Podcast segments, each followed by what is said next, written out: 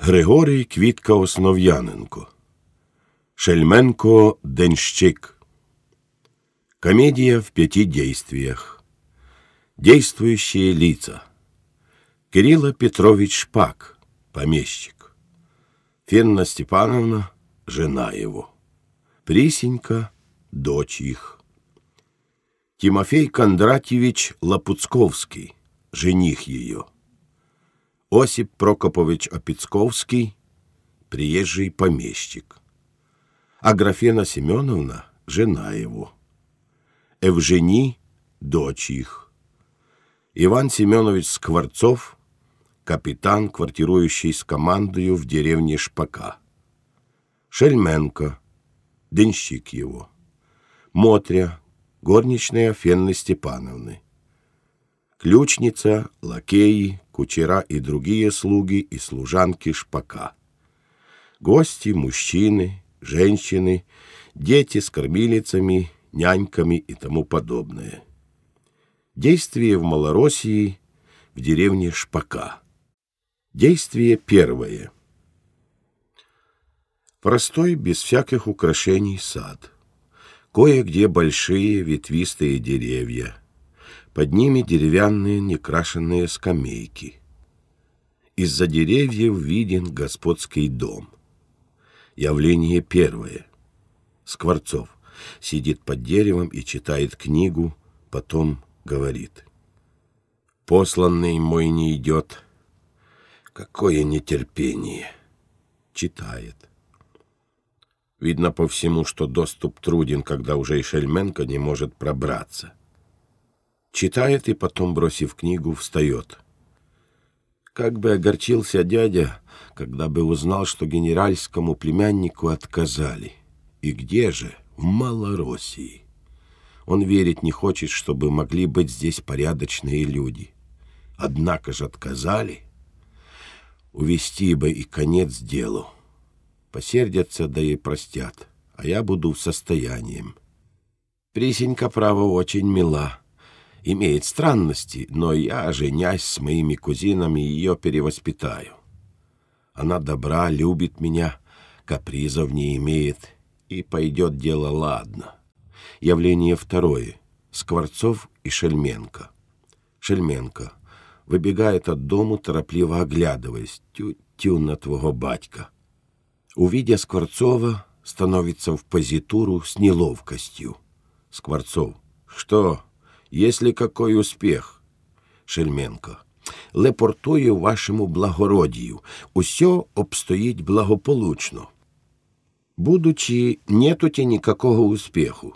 Скворцов. Как? Стало, ты не исполнил моего приказания? Шельменко. Я усё справил, ваше благородие, те и то справно. Скворцов. И барышню видел? Шельменко. Никак нет, ваше благородие. Скворцов. Стало, и письма не отдал. Шельменко. Никак нет, ваше благородие. Скворцов. Зачем же ты не отдал? Шельменко. Не могу знать, ваше благородие. Скворцов. Как не можешь знать? Ведь ты же в доме был. Шельменко. Никак нет, ваше благородие. Скворцов. Почему же нет, когда я тебе приказал?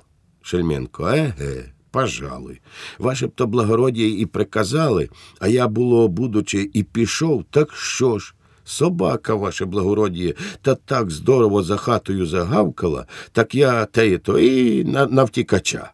Скворцов. Ах ти, трус. Шельменко. Ведюща смерть страшна, ваше благородіє. Скворцов. Я тебя еще не так напугаю. Прикажу отпустить обещанных за неисправность тебе сто палок. Шельменко.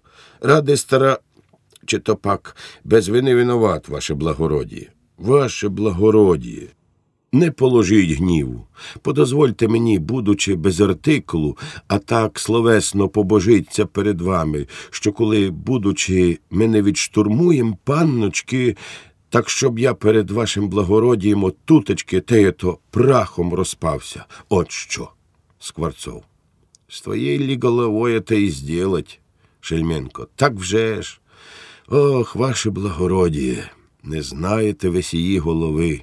Робили ми, будучи производством, і не такові діла, як, бувало, відкомандируємося на слідстві є спокійним секретарем грошолупом. Нехай над ним земля пером вздихає. Скворцов. Ты все хвалишься, а сам и начала не сделал. Шельменко.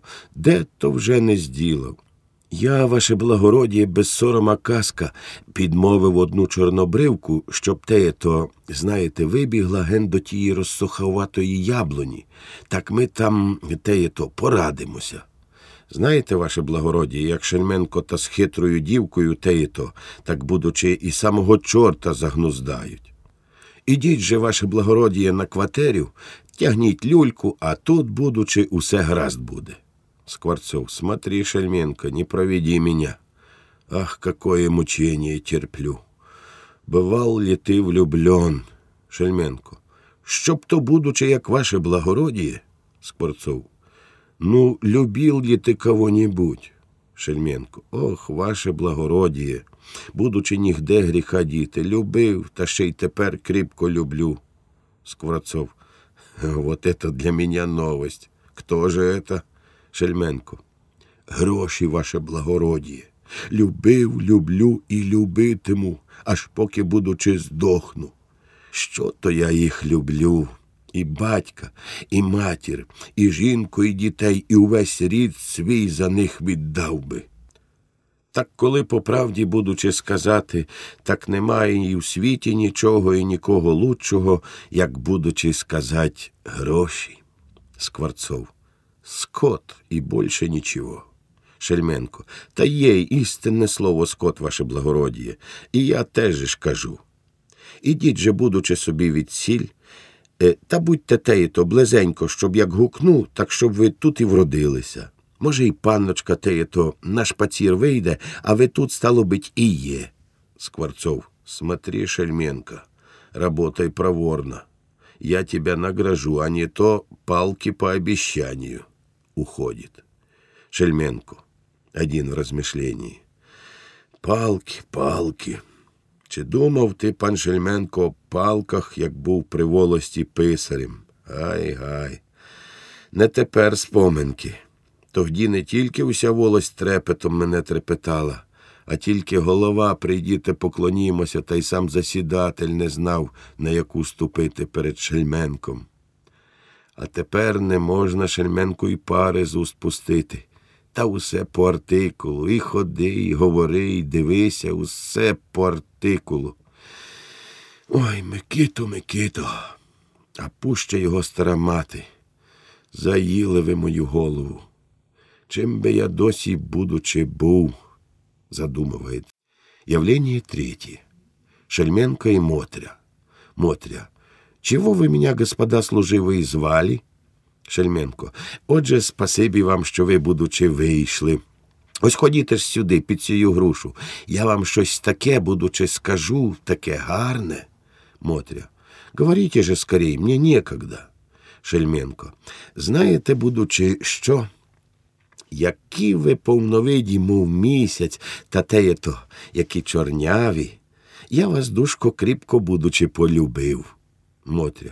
А мне какое до того діло? Вот еще. Шельменко. Як яке діло?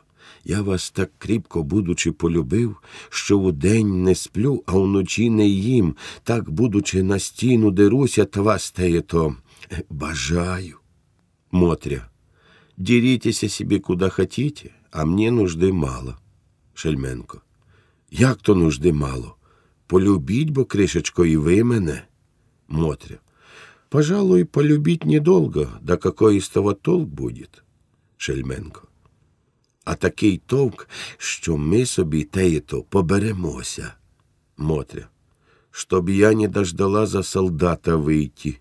Шельменко. От так, який я солдат. Був колись солдатом, як і усяк наш братчик воєнний. Та знаєте, як я у службу пішов, будучи охотою, так такий хвабрий був, що тільки де забачу турка, та так його, будучи, і зарубаю. Так за все мене й пожалували чином. І я вже, стало бить, з простих вийшов. Я став, будучи, капетанський денщик. От що. Мотря. Так вы уже и благородные? Шельменко, э-э. Мотря, а не брешете же вы? Или, может, вы такой благородный, как за денежку пистолет? Шельменко, стану я, будучи в таким важнім ділі, брехати. Мотря, отчего же, когда вы благородные, а служите капітану? Шельменко, це вже у нас, будучи у воєнних, така поведенція, щоб старшому прислуговувати. Артикул так велить. От як ще послужу та стану, будучи генеральським денщиком, так тоді вже теє-то і охвицере до мене прийдіте, поклонімося. Мотря, когда вийду за вас, то буду ли я благородная? Шельменко, та таки точнісінько, як і я.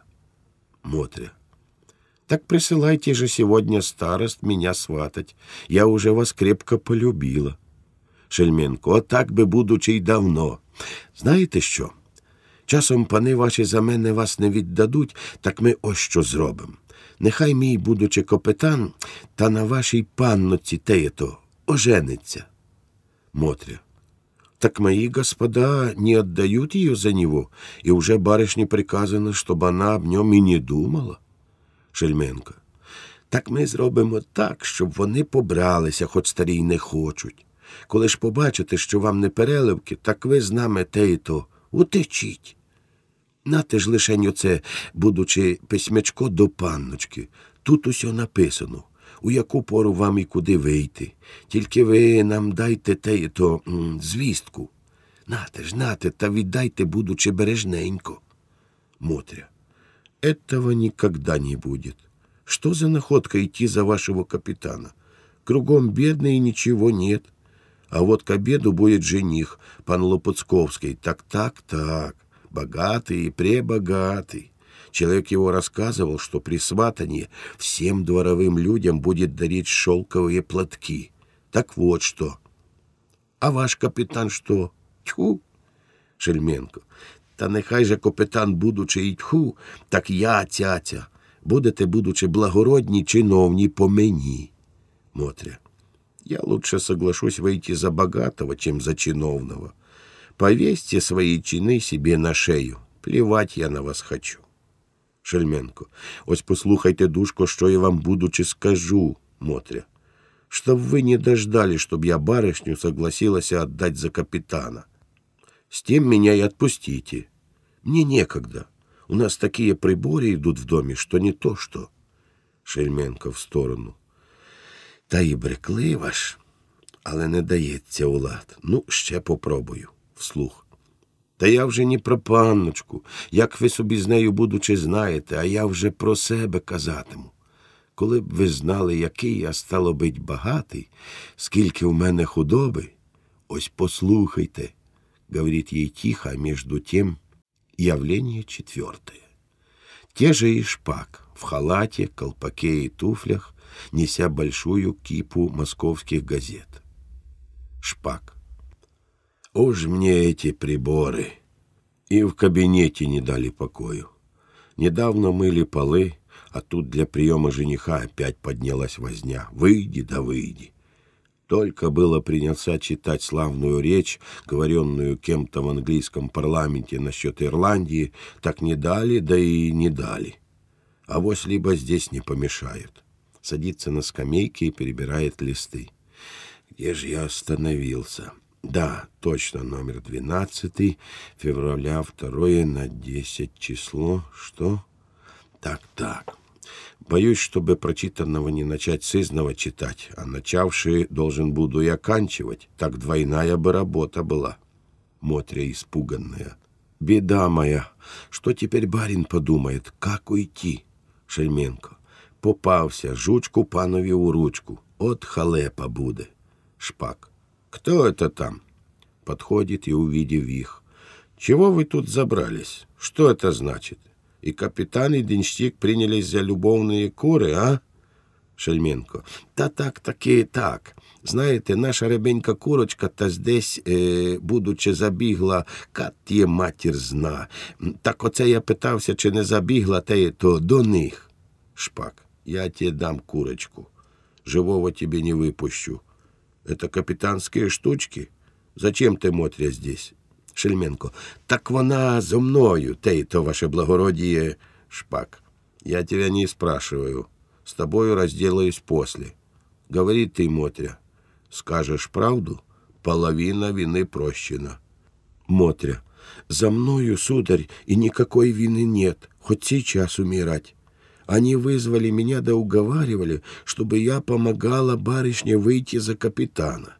И отдавали мне письмецо, чтобы я барышне... Шпак. А бездельник. Что теперь скажешь? Шельменко в сторону. Не що відбрешусь. Вслух з притворною робостю. Хто я, ваше благородіє? Я вам, будучи з переляку, усю правду істинною розкажу. Шпак. Не смей меня величать, ваше благородие. Я не равня твоему капитану. Хоть я и не служил нигде, так отец мой был бунчуковый товарищ, а этот чин равняется коллежскому асессору, а тот с майором. Так видишь ли, как я далек от всех благородных? Шельменко. Я, глядачи на вас, так і подумав, а тепер і зовсім, будучи, бачу, ваше високоблагородіє. Шпак. То-то же. Сейчас открой мне всю правду. Зачем ты здесь и что это за письмо? Шельменко. Зараз ваше благор... Чи то пак ваше високоблагородіє, усе вам дочиста розкажу.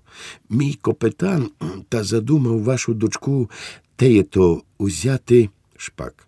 Далеко куліку до Петрова дня. Шельменко. Так-таки ваше високоблагородіє. Я йому, будучи отак, точнісінько й казав. Чи ви ж їм, кажу, рівня? То пан Шпак на усю губу, пан, а ви хто?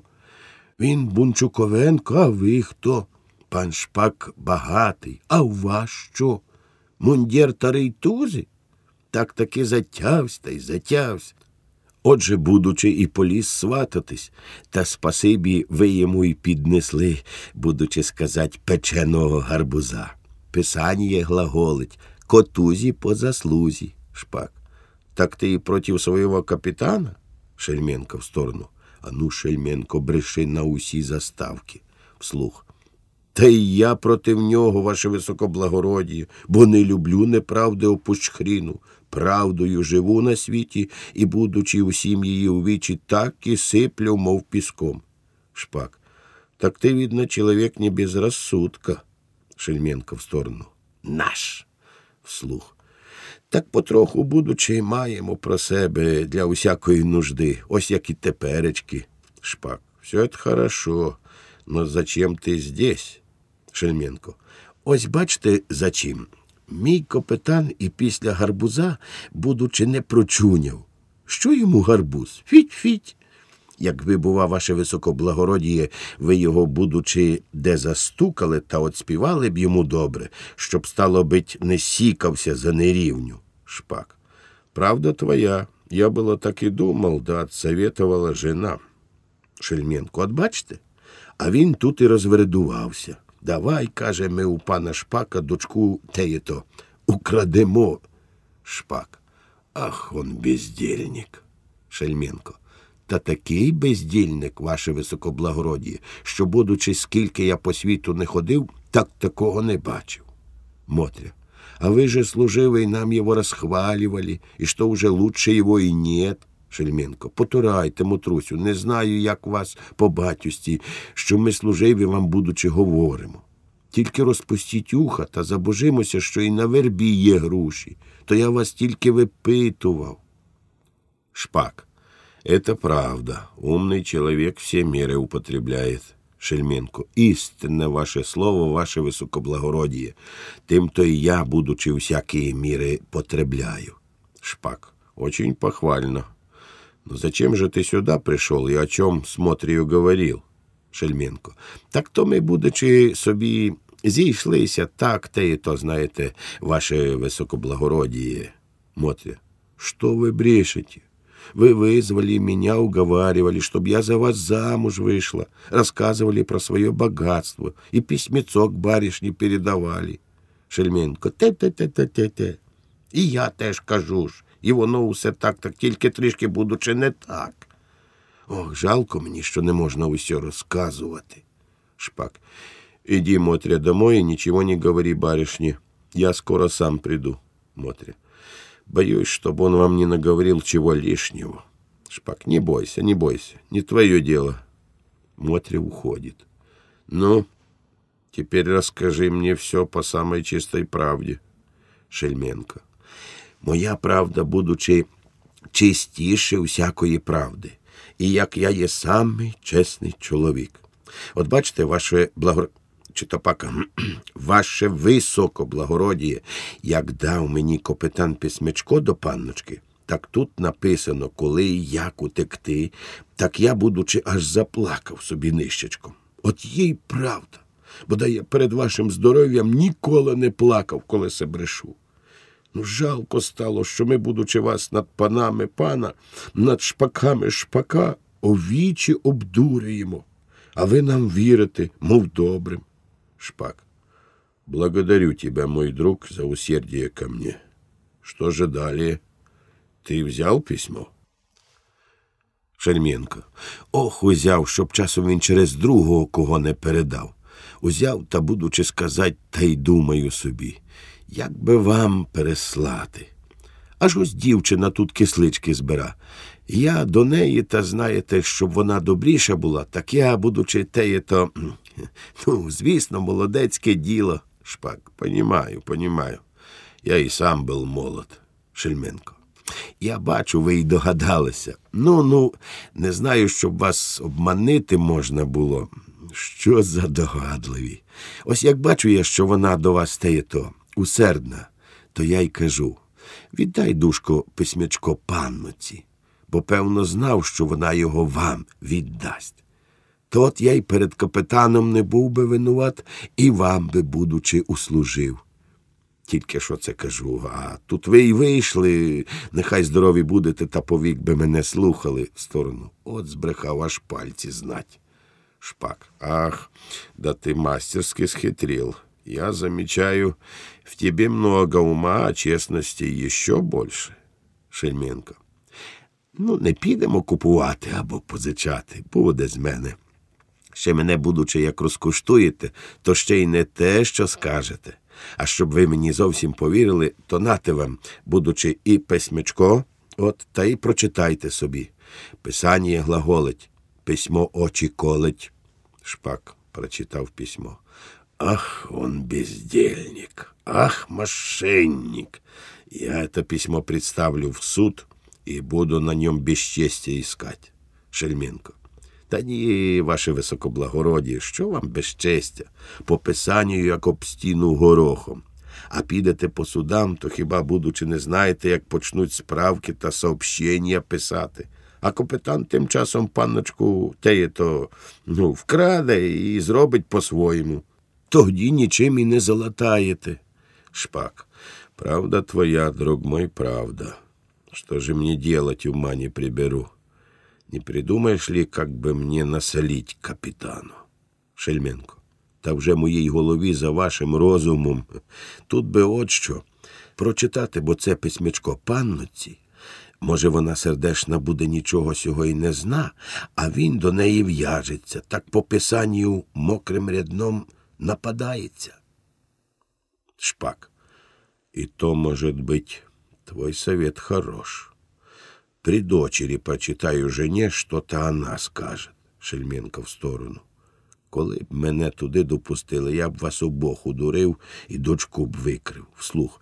Робіть же, ваше високоблагородіє, тутечка здесь, як знаєте. А я піду до капітана, будучи з Лепортом». Шпак. «Ти йому скажи, що письмо віддав в руки Прісіньки». Шельменко. «Нічого робить, треба так сказати, хоч і неправда. А що вже я люблю брехати, так точнісінько, як гірку редьку їсти». Викинувшись. «Прощення просимо, ваше високоблагородіє». Шпак. «Прощай, мой любезний. Когда что новое узнаешь, приходи прямо и расскажи. Я тебе особенно благодарить буду». Шельменко. «Ради стараться, ваше високоблагородіє», подойдя к Шпаку. «А коли знаєте що, я тут, будучи, буду собі снувати і у дворі, і у садку, чи не запримічу чого, так хоч би і самого капітана, то й дам вам зараз звістку». Как хекну ось так, кашляє. то ви до мене якомога й поспішайте. Счастливо оставаться. Вытягивается, делает налево и марширует. Все неловко. Шпак. Один. Какое счастье, что я привлек на свою сторону этого честного малого. Теперь капитан у меня в руках. Захочу, и через Шельменко попадется в новый лабет. О да, пристыжу же я его крепко. Забудет сманивать невест. Фенночка моя в хлопотах по хозяйству, а как управиться, сойдемся. Тогда по совету Шельменко прочту это письмо дочери и по обстоятельствам начну действовать. Золотой Шельменко. Ну, что-то мои хрестеносы с карлистами. Садится и читает. Явление пятое. Шпак и Фенна Степановна. Фенна Степановна с пузырьком в руках. Вот где они забрались, а я вас, душечка, по всему дому искала. Шпак, приставив палец к газетам. Потерля карлистов. Где ж мне в доме усидеть, когда все полы моют? А что вам, маточка, надо? Фенна Степановна. Дело есть поговорить. Шпак, также оставляя читать. При переправе. Дайте же мне, Феночка, вот немного дочитать описание приинтереснейшего сражения. Я и сам имею очень нужное к вам. Так вот, сражение завязалось... Фенна Степановна, полно уже с своими сражениями. Как примутся сражаться, так ни до чего уже и дела нет. Ну, тебе, Киречка, займитесь еще и со мною. Шпак, разнесся слух. Да что там такое? При побеге взято. Фенна Степановна, показывая пузырек. А вот, душечка, не хотите ли принять лекарство? Шпак, помилуйте меня, маточка. Я совсем здоров, и на что мне лекарство? Да и какое еще оно? Фенна Степановна. Так что ж, что здоровы? Еще здоровее будете. Это от колики. Нате, выкушайте. Шпак. Да мне нигде не колет. Помилуйте меня, Фенна Степановна. Разорение с вами. Что вам это вздумалось здорового человека лечить? Фенна Степановна. Лишнее здоровье, душечка, никогда не помешает. Вот видите, пробираясь к гостям, я перебирала у себя в шкафе. Смотрю, баночка с лекарством. Помните ли, прошлого года зимою я поела на ночь буженины с чесноком, и меня схватила колика. Так Иван Фомич тогда прописал мне это лекарство. Шпак. Так-то у вас колика была, а не у меня. Вы же, маточка, тогда буженины на ночь накушались, а я вчера, почитай, и не ужинал. Оно же прошлогоднее, никакого действия не произведет. Возьмите да вылейте его. Фенна Степановна, помилуйте меня, Кирилла Петрович.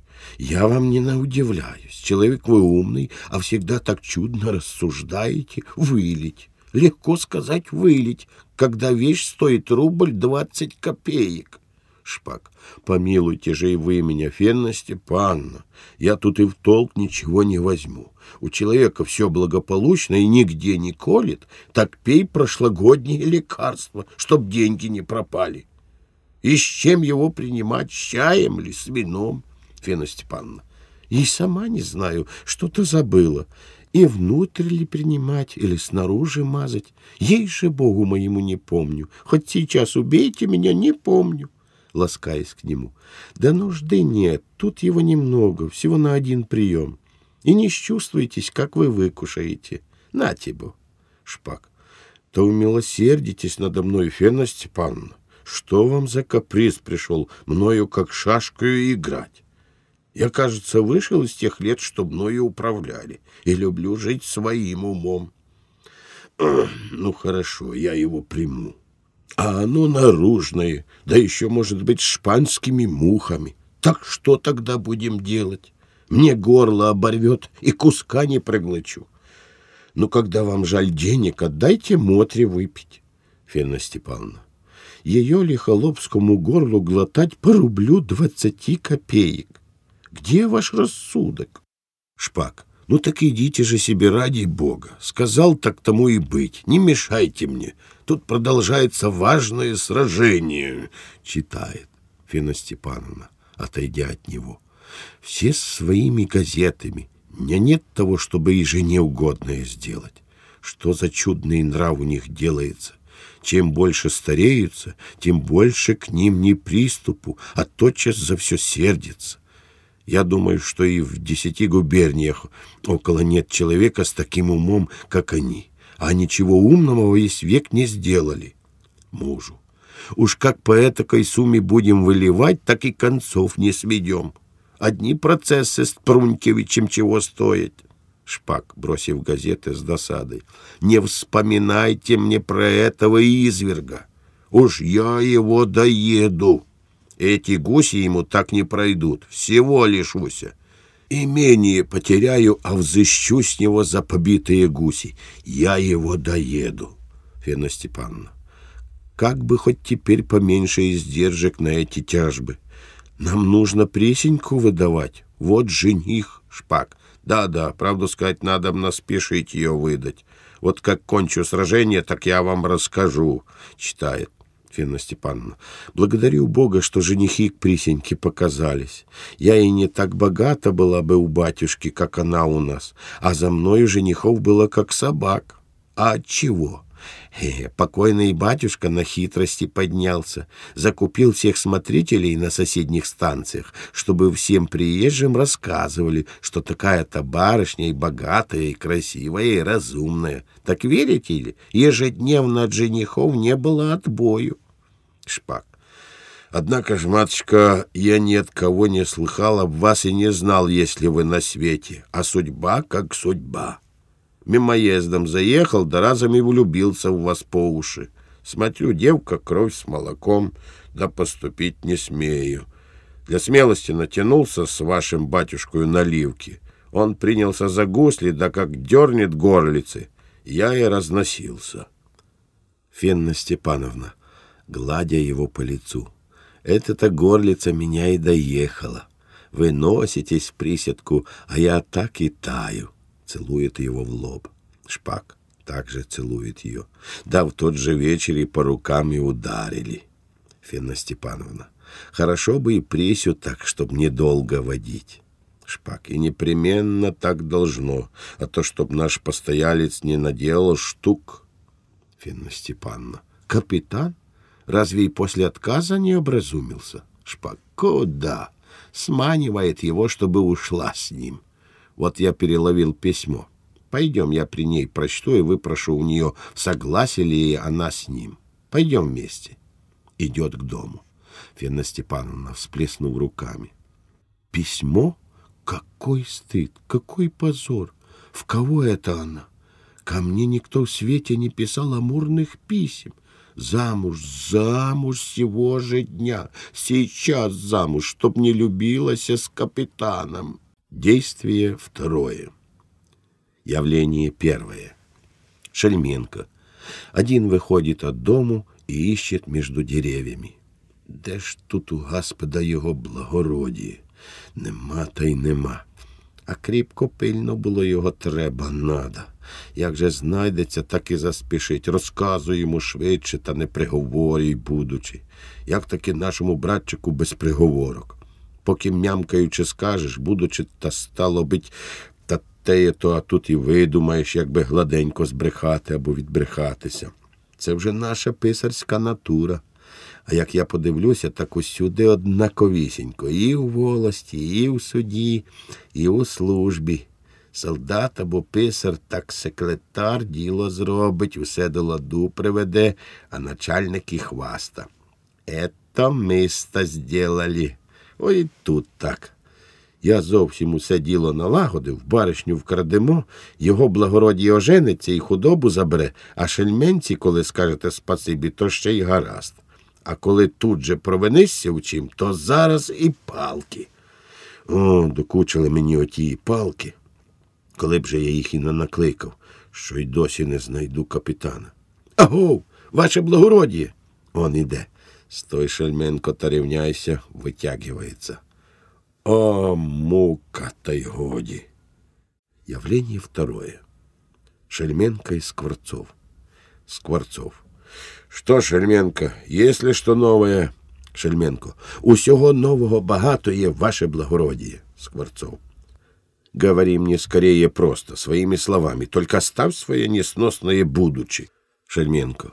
Величать ваше благородіє, коли не прикажете, то й не будемо, тільки без будучи не можемо. В сторону. За тим, що без брехні не обійдеться. Скворцов. Ну, говори скорее. Видели ли ты барышню? Знает ли она про письмо? Согласна ли уходить? Шельменко. Сейчас, зараз усе порядком розкажу. Як я пана Шпака навчив, то він, мій сердешний, точнісінько так і зробив. Письмо панноці прочитав, та й прийнялися удвох, будучи з панею, її лаяти.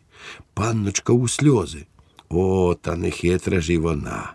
Плаче та вас коренить, каже і цур, каже йому, і пек, каже йому, себто вам.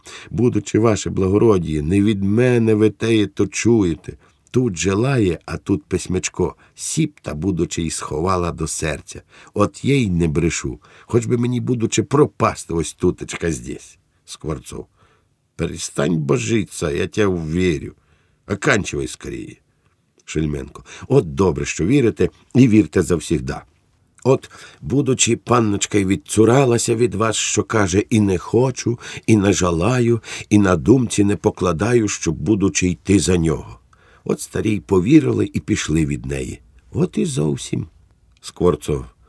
Видел ли ти после барышню? І не приказала вона, чого мені сказати. Шельменко. Де то вже не бачив, істинно бачив. І з нею у сінцях на самоті, та й то говорив, якось тепер, будучи з вами, нехай здорові будете. Скворцов. Не приказала ли, чого мені сказати? Шельменко. Де то вже, будучи, не приказувала. Там такого наговорила, що за ніч замість казки і не переслухаєте. Скворцов. Що же такое? Говори, не муч мене. Шельменко. А ось що казала. Я його, каже, до смерті люблю, себто будучи вас, ваше благородіє. Що, каже, хоч я й відцуралась від капітана при батості й приматості, так це, каже, неправда, брехня по-нашому, а, а таки його люблю, а на пана Лопуцька і дивитися не хочу. Скворцов. Що це ще за Лопуцик? Шельменко. Жених до панночки, кажуть, багатий та перебагатий. Оце тут туж-туж-туж із старостами буде. Та їх так і дожидають. Усю птицю на птишні, будучи, порізали. Пан з панею те й то. Усе свариться, вона дівчат товче, а він хлопців усюди протурює. Увечері, кажуть, і сватання зап'ють. Скворцов. Іще этой біди не доставало, щоби збоку явився жених. Ах, какое моє критичне положення. Шельменко. Та ще положення не було ніякого, ваше благородіє, ще, ще тільки сватання. А ми швидше украдемо панночку, то поки тут страва поспіє, а ми собі, будучи, звінчаємося і теє, то вернемося. Скворцов. Ах, если бы мне увидеться с Прісінькою, спровор мне это как-нибудь. Шельменко. Та я вже і спроворив. Туж, туж, казала, выбежать. Скворцов. Что же ты мне о самом лучшем и не скажешь? Шельменко. Щоб не стак, будучи, кортіло. Е, цур паліччя. Он, он вже й біжить. Поженихайтеся ж ви собі трошки, а я постою на калавурі. Явление третье. Те же и Прісінька. Скворцов спешит к ней навстречу. «Ах, какое ты мне доставляешь удовольствие!» — целует ее руку. «Как я счастлив, что еще вижу тебя! Уверяюсь, люби твоей, и, может быть, вижу тебя в последний раз!» Прісінька. «Совсем же не в последний раз. Я как поклонялась вам, что буду любить вас вечно и что ни за кого не пойду, кроме вас, то есть держу слово». Скворцов. «А ожидаемый жених?» Прісінька. Я об нем и не думаю, и ни за что в свете не пойду за него. Моя Машермер сказала, Скворцов, милая Прісінька, я тебя просил не говорить по-французски. Прісінька, не буду, право не буду. Отчего вам не хочется, чтобы я говорила по-французски? Я очень хорошо говорю. Скворцов, От того-то я и прошу, чтоб ты не говорила, потому что тебя учили не так, как должно. От того-то и все подруги твои не говорят, а коверкают слова. Так что знающий по-французски не поймет ничего, что вы говорите. Пожалуйста же, больше не говори. Читала ли ты мое письмо? Присенька, оно не прямо дошло до меня. Батенька его перехватил и прочитал мне с большими упреками до того, что я... Не рассердитесь. Принуждена была сказать, что я вовсе вас не люблю и отказываюсь от вас, а письмецо я таки тихонько схватила, и оно у меня здесь. Скворцов, стала ты согласна на мое предложение? Присенька с смущением. На... на какое? Скворцов. Бежать со мной и тайно обвенчаться. Присенька. Бежать? Как это слово раздирает мою душу. Скворцов. Отчего же, моя милая Присенька? Ты вынуждена к тому крайностью. Родители твои ни за что не соглашаются выдать тебя за меня. Ты любишь меня и желала бы быть моею лучше, чем выйти за предлагаемого тебе жениха. Не так ли? Присенька. Оно так, конечно, но... Фенна Степановна показывается за деревьями и подслушивает. Шельменко, подойдя к ним. То сделайте милость, менше говоріть, а швидше діло кінчайте.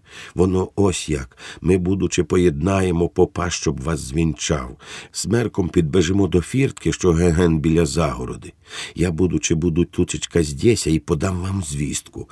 А ви, панночко, і чурхніть, не оглядаючися, та швидше до вінця. А там те, то як же, вже звісно.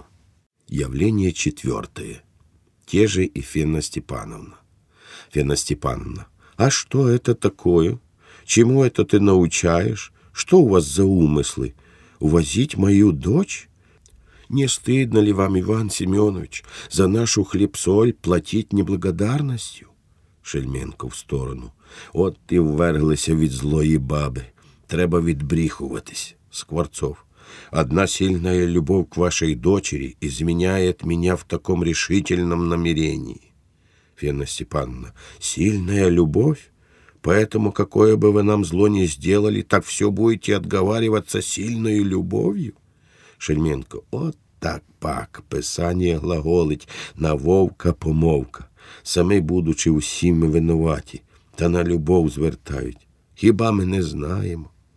Фена Степановна, а ты, Плут, зачем мешаешься? Не ты ли тут давал советы, как уходить?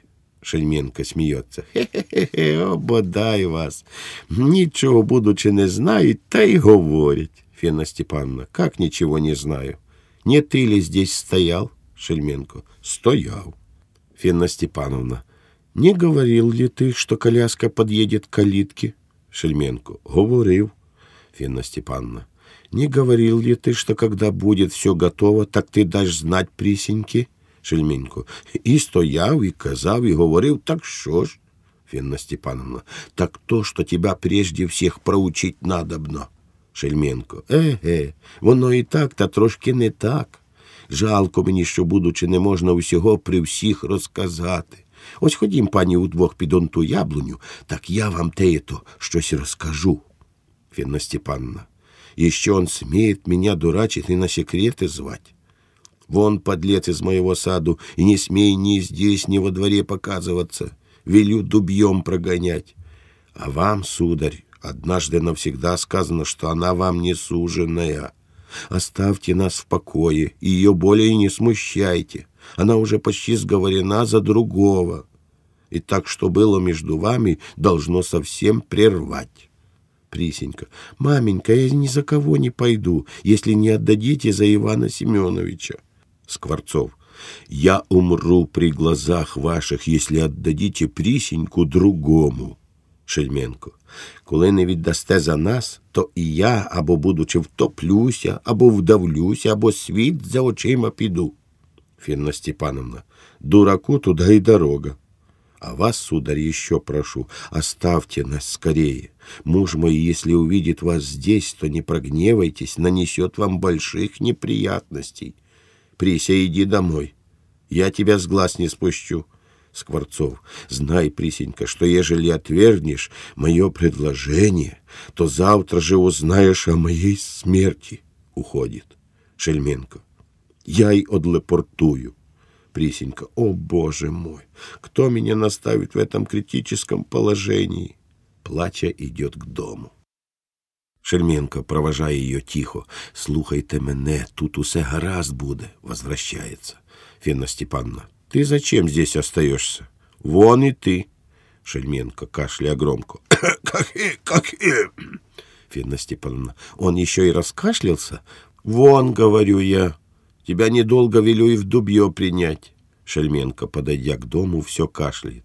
«Так какие, бо, какие, какие, агу, какие!» Фена Степановна. «Он меня бесит своим кашлем. Убирайся вон, или я позову людей!» Шельменко. «Так кахи, кахи, кахи! Ужось на силу!» Явление пятое. Те же и Шпак. Шпак. «Что тут? А, это ты, Шельменко? Что тебе надобно?» Фена Степановна. «Ему-то надобно, чтобы он здесь славные дела завел. Вызвал Присеньку, да и свел ее с капитаном. И научил, как ему идти». Шпак. «Шельменко, что я слышу?» Шельменко. «Та чуєте, що пані вам говорить». Шпак. «Так ти уже і з капітаном заодно». Шельменко. «Та де вже вам, будучи заодно? То так їм та й то почулося». Фена Степановна. «Какое почулося! Я прихожу, душечка, сюда, а они все трое советуются, как им Присеньку увести. А он тут и распотякался, дразнит Шельменко. Підбіжимо, будучи до хвіртки, та вас, будучи, украдемо. Как я тут и отозвалась? Как же он побледнел, испугался, что его плутни открылись. А не так ли? Что же ты молчишь?» Шельменко. «Мовчу в сторону, а опісля й відбрешусь». Шпак. «Что, Шельменко, не похоже ли это на мошенничество?» Шельменко утвердительно. «Похоже, ваше благородие». Шпак. «Так прочь же с глаз моих, бездельник. Ты думал меня обмануть? Взял будто мою сторону против капитана, то не на того напал. Я сейчас увидел, что ты, как литовский цепь, на обе стороны работаешь. Счастье твое, что все люди в доме заняты. Ты бы дешево отсюда не вышел.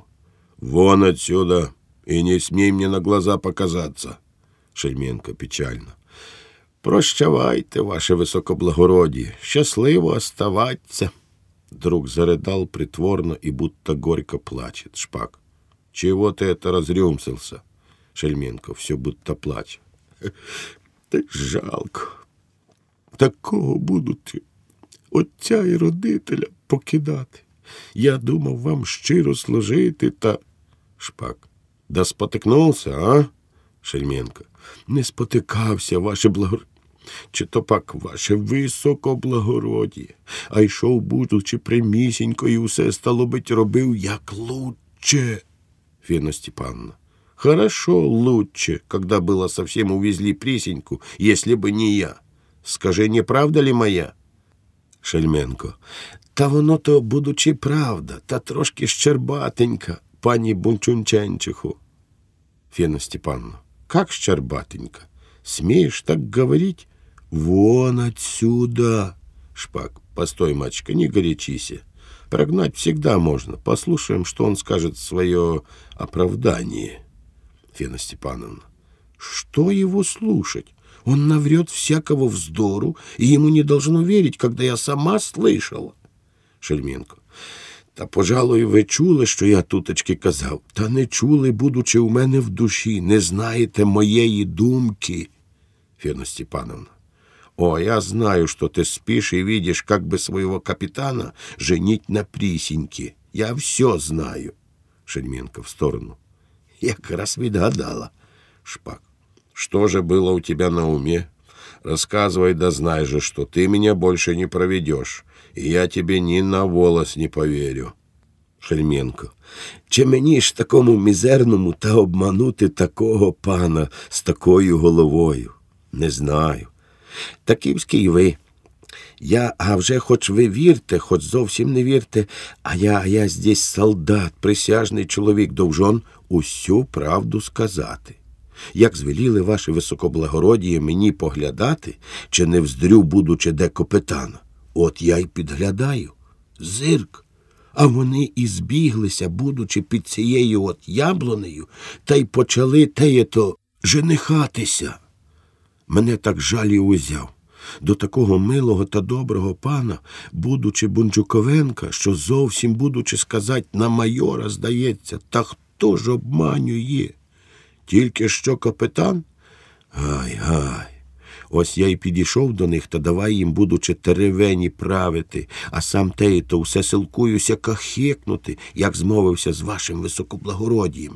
Усе силкуюсь, усе силкуюсь, щоб кахикнути, і вже й сам не тямлю, що їм, будучи, брешу, і тільки що налагодився, щоб на увесь садок теї то кахи, а тут паню й принесло на те.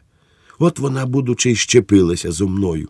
Поки отвід дав та вп'ять почав кахикати, а капітан і потяг до лясу. Так от, що, будучи, пані наробила, а на мене пеня пала. О, горе мені! Шпак, ах, маточка, что же вы это наделали? Помешали Шельменьку выдать капитана руками. Всегда беретесь не за свое дело. Оставить было все молча, он бесславно все дело кончил. Фена Степановна, помилуйте меня, Кирилла Петрович, неужели вы хотели, чтобы ваша ж... жена такая глупая была, чтобы позволила при себе сманивать свое рождение и, слыша, как этот плут ее уговаривает, чтобы отошла молча? Шпак, точно было отойти молча. Вы не знаете, Феночка, этого человека. Фена Степановна, как не знать? Это плут преестественный. Шельменко в сторону. Як у око вліпила. Мабуть, вона відьма. Шпак. Что правда, то правда. Плут. Но он взялся мне помогать. И, надеюсь, капитана проучит. Фенна Степановна. Ох, не верьте ему, душечка. Он даже и вас проведет. Короче всего, прикажите его прогнать, и чтобы он не смел и близко подходить к нашему двору. Шпак. Этого, матушка, нельзя сделать. Я с ним веду против капитана интригу. Следовательно, Шельменко мне нужен. А вас, Феночка, прошу, что не будете слышать или видеть, не вмешивайтесь ни в свое дело. Фена Степановна, это преудивительные порядки выходят. У матери хотят похитить ее утробу, и она не должна мешать. Вы, Кирилл Петрович, хотя и муж мой, и в десять раз умнее меня, простой бабы, но я вам однажды навсегда скажу, что он вас обманет, как дважды два четыре. Не с вашим умом этого не видеть. Шпак. Не с вашим же умом, Фена Степановна, делать мне наставление. Я все предвидел, рассчитал, устроил, и никому не верю, кроме как к Шельменку. Идите, матушка, к своему делу, и своим вмешиванием не мешайте мне. Фена Степановна. Прекрасно. Благодарю вас, Кирилл Петрович. Заслужила двадцатилетнюю моей с вами жизнью, угождая и покоряясь вам во всем, заслужила, что меня меняете на пришлица, бродягу, мошенника, плута. От вашего ума нельзя было ожидать такой непощечины. Шельменко в сторону. Кусь, кусь, кусь, кусь. Шпак. Ох, Фенна Степановна, пожалуйте, не досаждайте мне своей горячностью. Дайте мне окончить, и тогда или сердитесь, а сколько вашей душе угодно, или будете меня благодарить. Фенна Степановна, я вам уже и так благодарна, дали мне цену. Когда есть у вас какие замыслы, почему мне не скажете? Мне, другу вашему по закону и по сердцу. Шпак. Я действую осторожно. Нужно, чтобы все было в тайне. Фена Степановна. Так, я стала у вас и болтунья, и бессмысленно, и бестолкова. Час от часу лучше. Благодарю вас. Оставайтесь же себе с Шельменком. Заслужила честь. Благодарю вас. Премного благодарю. Уходит в большой досаде. Шельменко. Рассердилась, бачу, пани крепко. Шпак. Ничего, пересердится, да опять такая же будет. Мы раз десять днем ссоримся, да скоро и миримся. Шельменко. Я усе через того капітана, бодай він щез. Я, ваше високоблагородіє, будучи сказати по простоті, ось як розсуждаю. Чіпляється він до вашої панянки? Та згинь його голова, віддайте вже її за нього, нехай і вам не докуча, і собі живе, як йому Бог дасть. Озьміть його уприйме, та й мене з ним. Я бо у вас, будучи або управляючий над вотчинами, або що. Скажіть йому, нехай вже бере. Шпак. Этого ты мне не говори, никогда сего не будет. Во-первых, у него кроме эполетов более ничего нет, а ведь мечтает как? Подлинно за грош амуниции, а на рубль амбиции. А кто он? Скворцов. Может быть, предок его торговал скворцами? А я шпак от шпака происхожу. Когда один ясновельможный гетман сидел у ляха в темнице, то мой родоначальник из усердия приходил к темнице и под окошком у него пел шпаком, в чем он очень искусен был. По освобождении своем гетман дал ему большие маетности, шляхетства и герб с изображением темничного окна и шпака с разинутым ртом, то есть поющим. Так вот откуда произошел первый шпак, а я от него в прямой линии потомок. Шельменко. Так куди ж нам до вас рівнятися, як небо від землі? Я, як всього, будучи, не знав, якого ви великого є роду, та так собі з дурою думаю, що ви шпак та й годі, а ось воно, будучи, що? Шпак, ти себя предлагаєш в управляющие, разве ти смислиш, що по економії? Шельменко, хм, та чи є таке діло на світі, щоб я його, будучи, не смислив?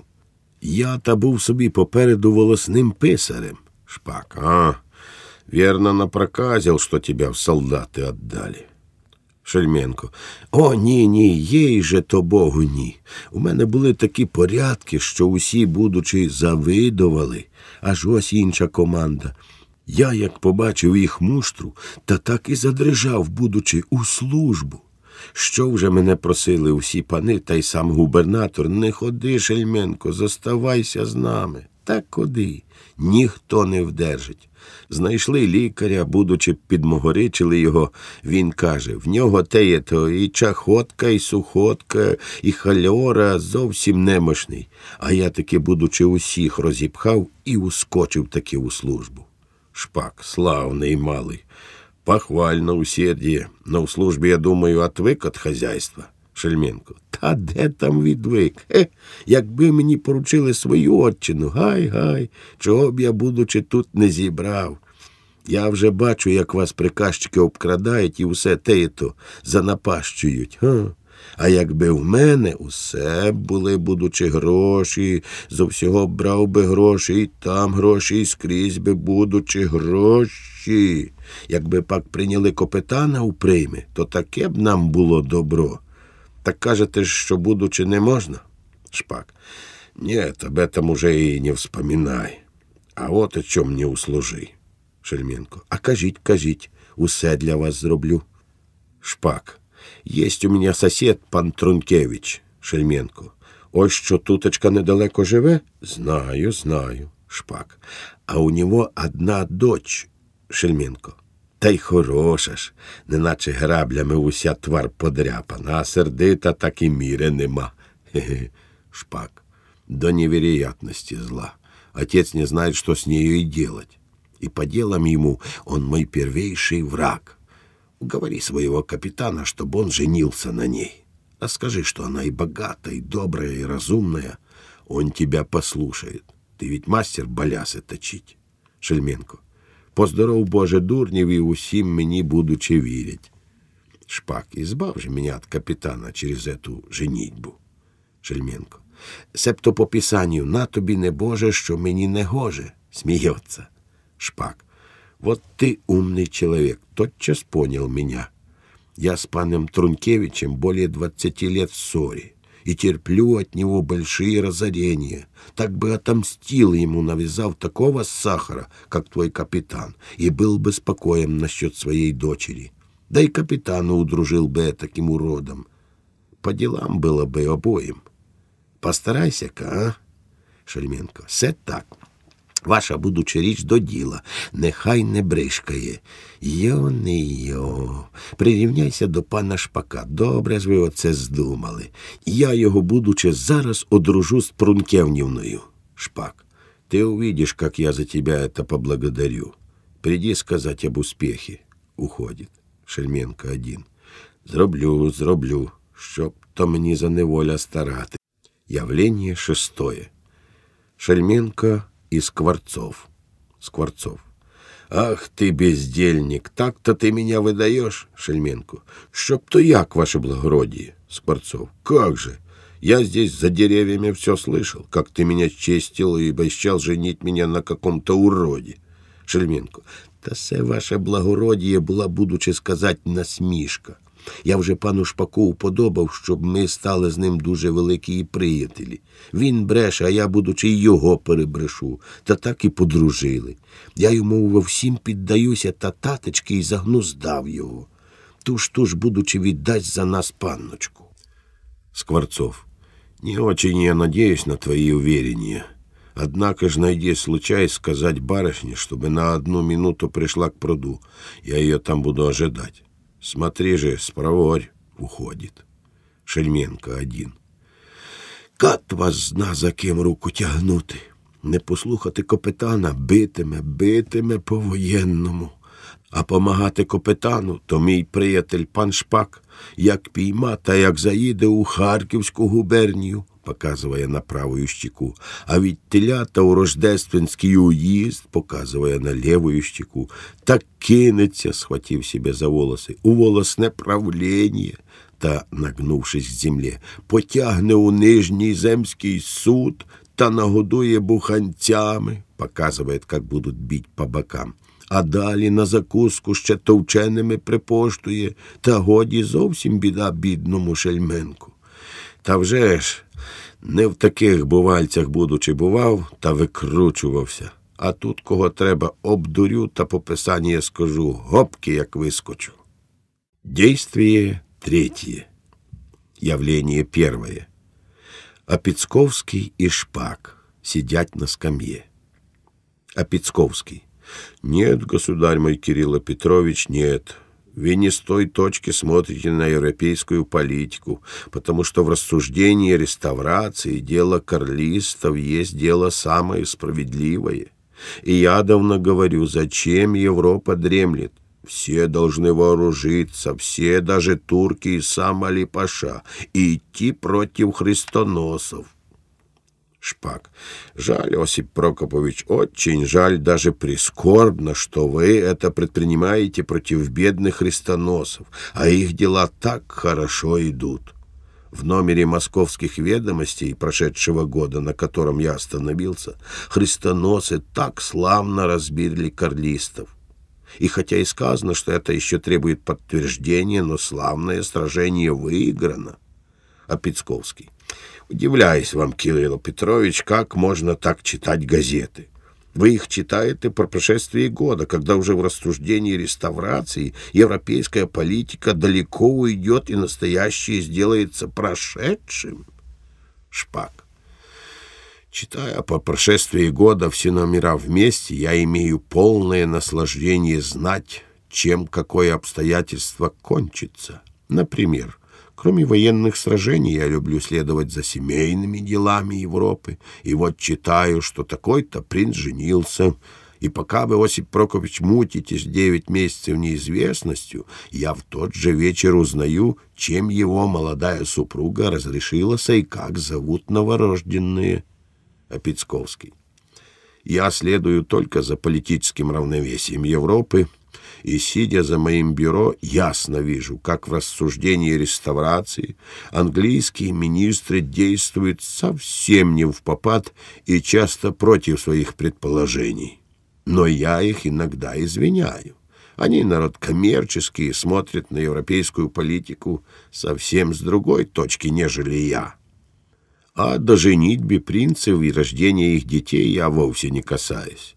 Женись они на ком хотят, у меня есть дела поважнее.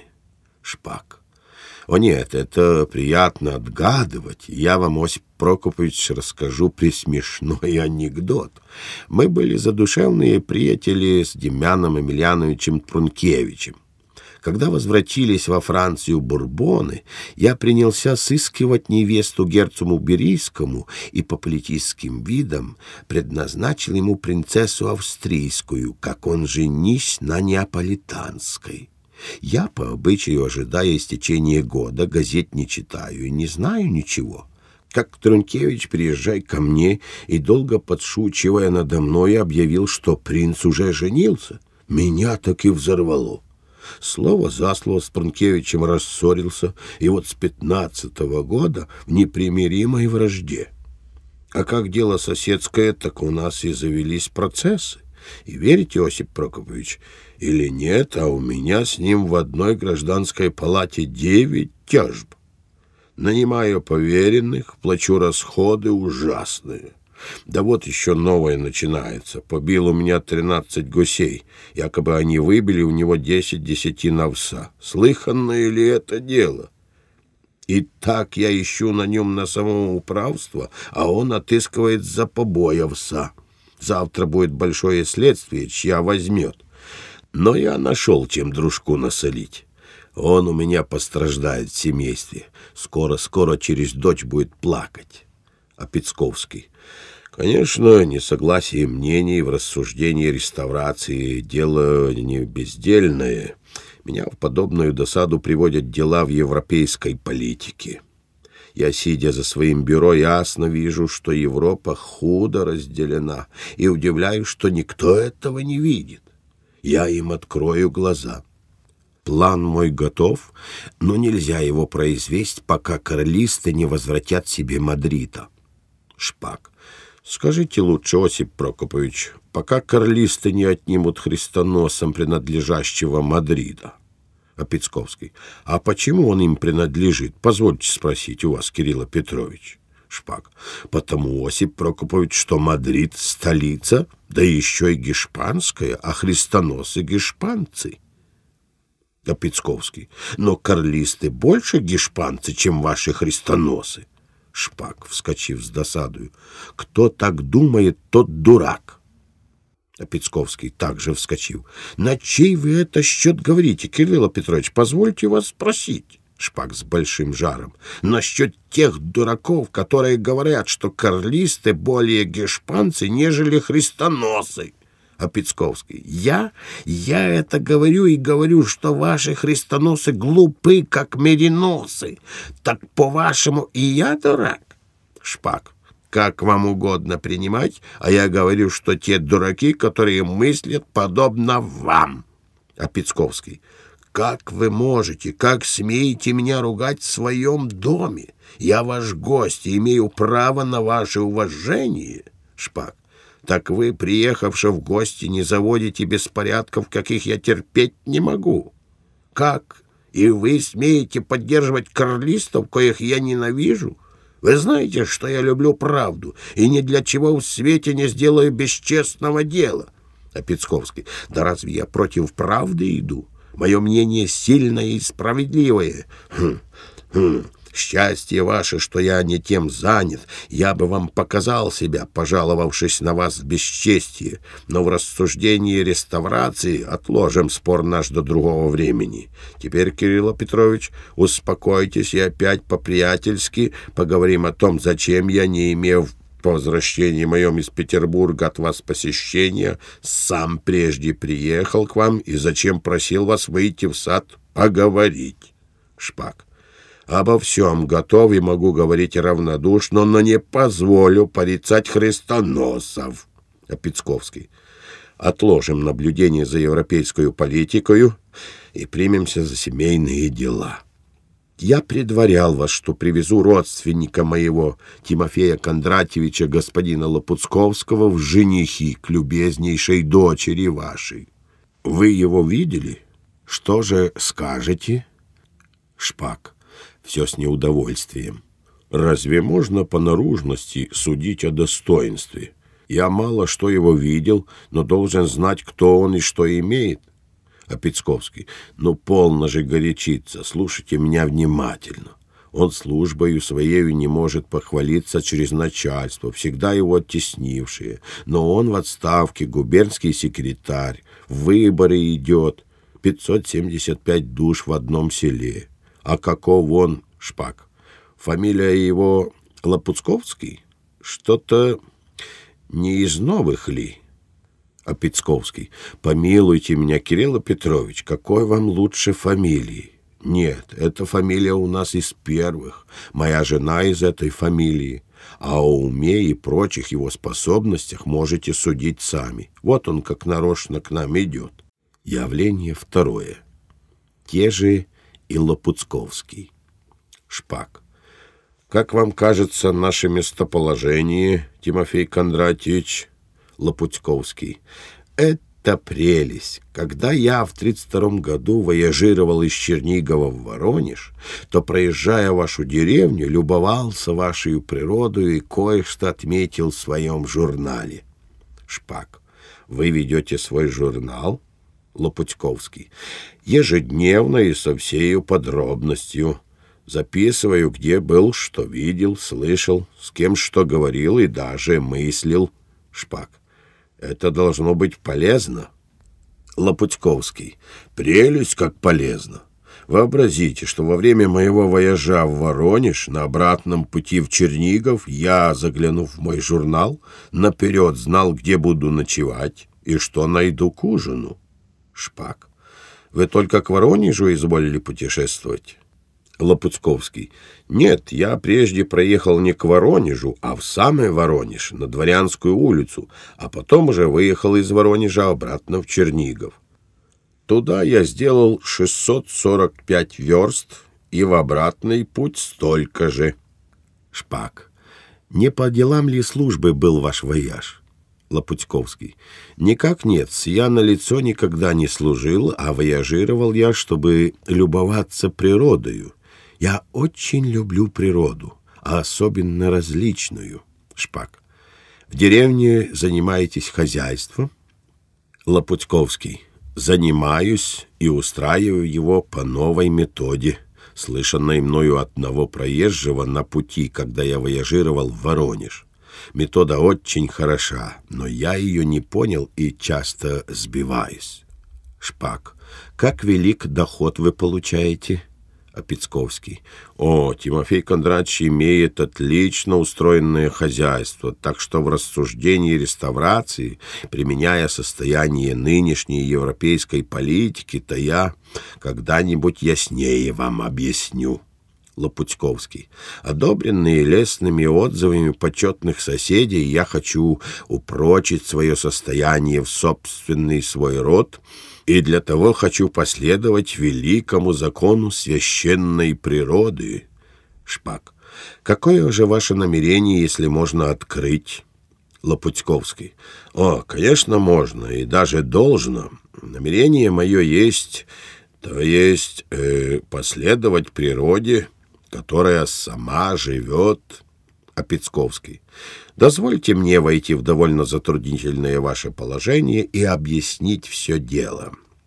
Когда в европейской политике, в рассуждении реставрации замечена была шаткость, тогда в английском парламенте, не помню, какой-то лорд произнес сильную речь, в которой ясно доказывалось, что что-то такое, не вспомню предмета речи». Шпак: «Скажите только, в каком номере эта речь напечатана и на какой странице, то я ее тотчас найду и прочту сам.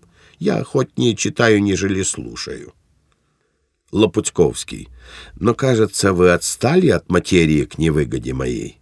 А Пицковский: «Я совсем не отстал, а только сделал маленький приступ, и, как и должно в каждом политическом предмете, потому что в рассуждении реставрации не будет тогда политического равновесия».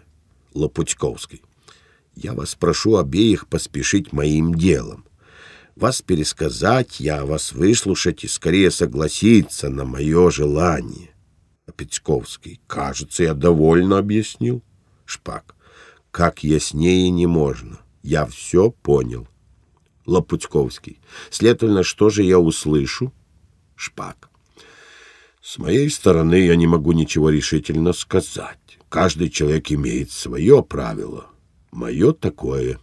Все дела должно делать в последующем порядке. Теперь я читаю газеты за весь прошедший год и ничем посторонним не занимаюсь. Окончив их, я займусь вашим предложением. Лопутьковский.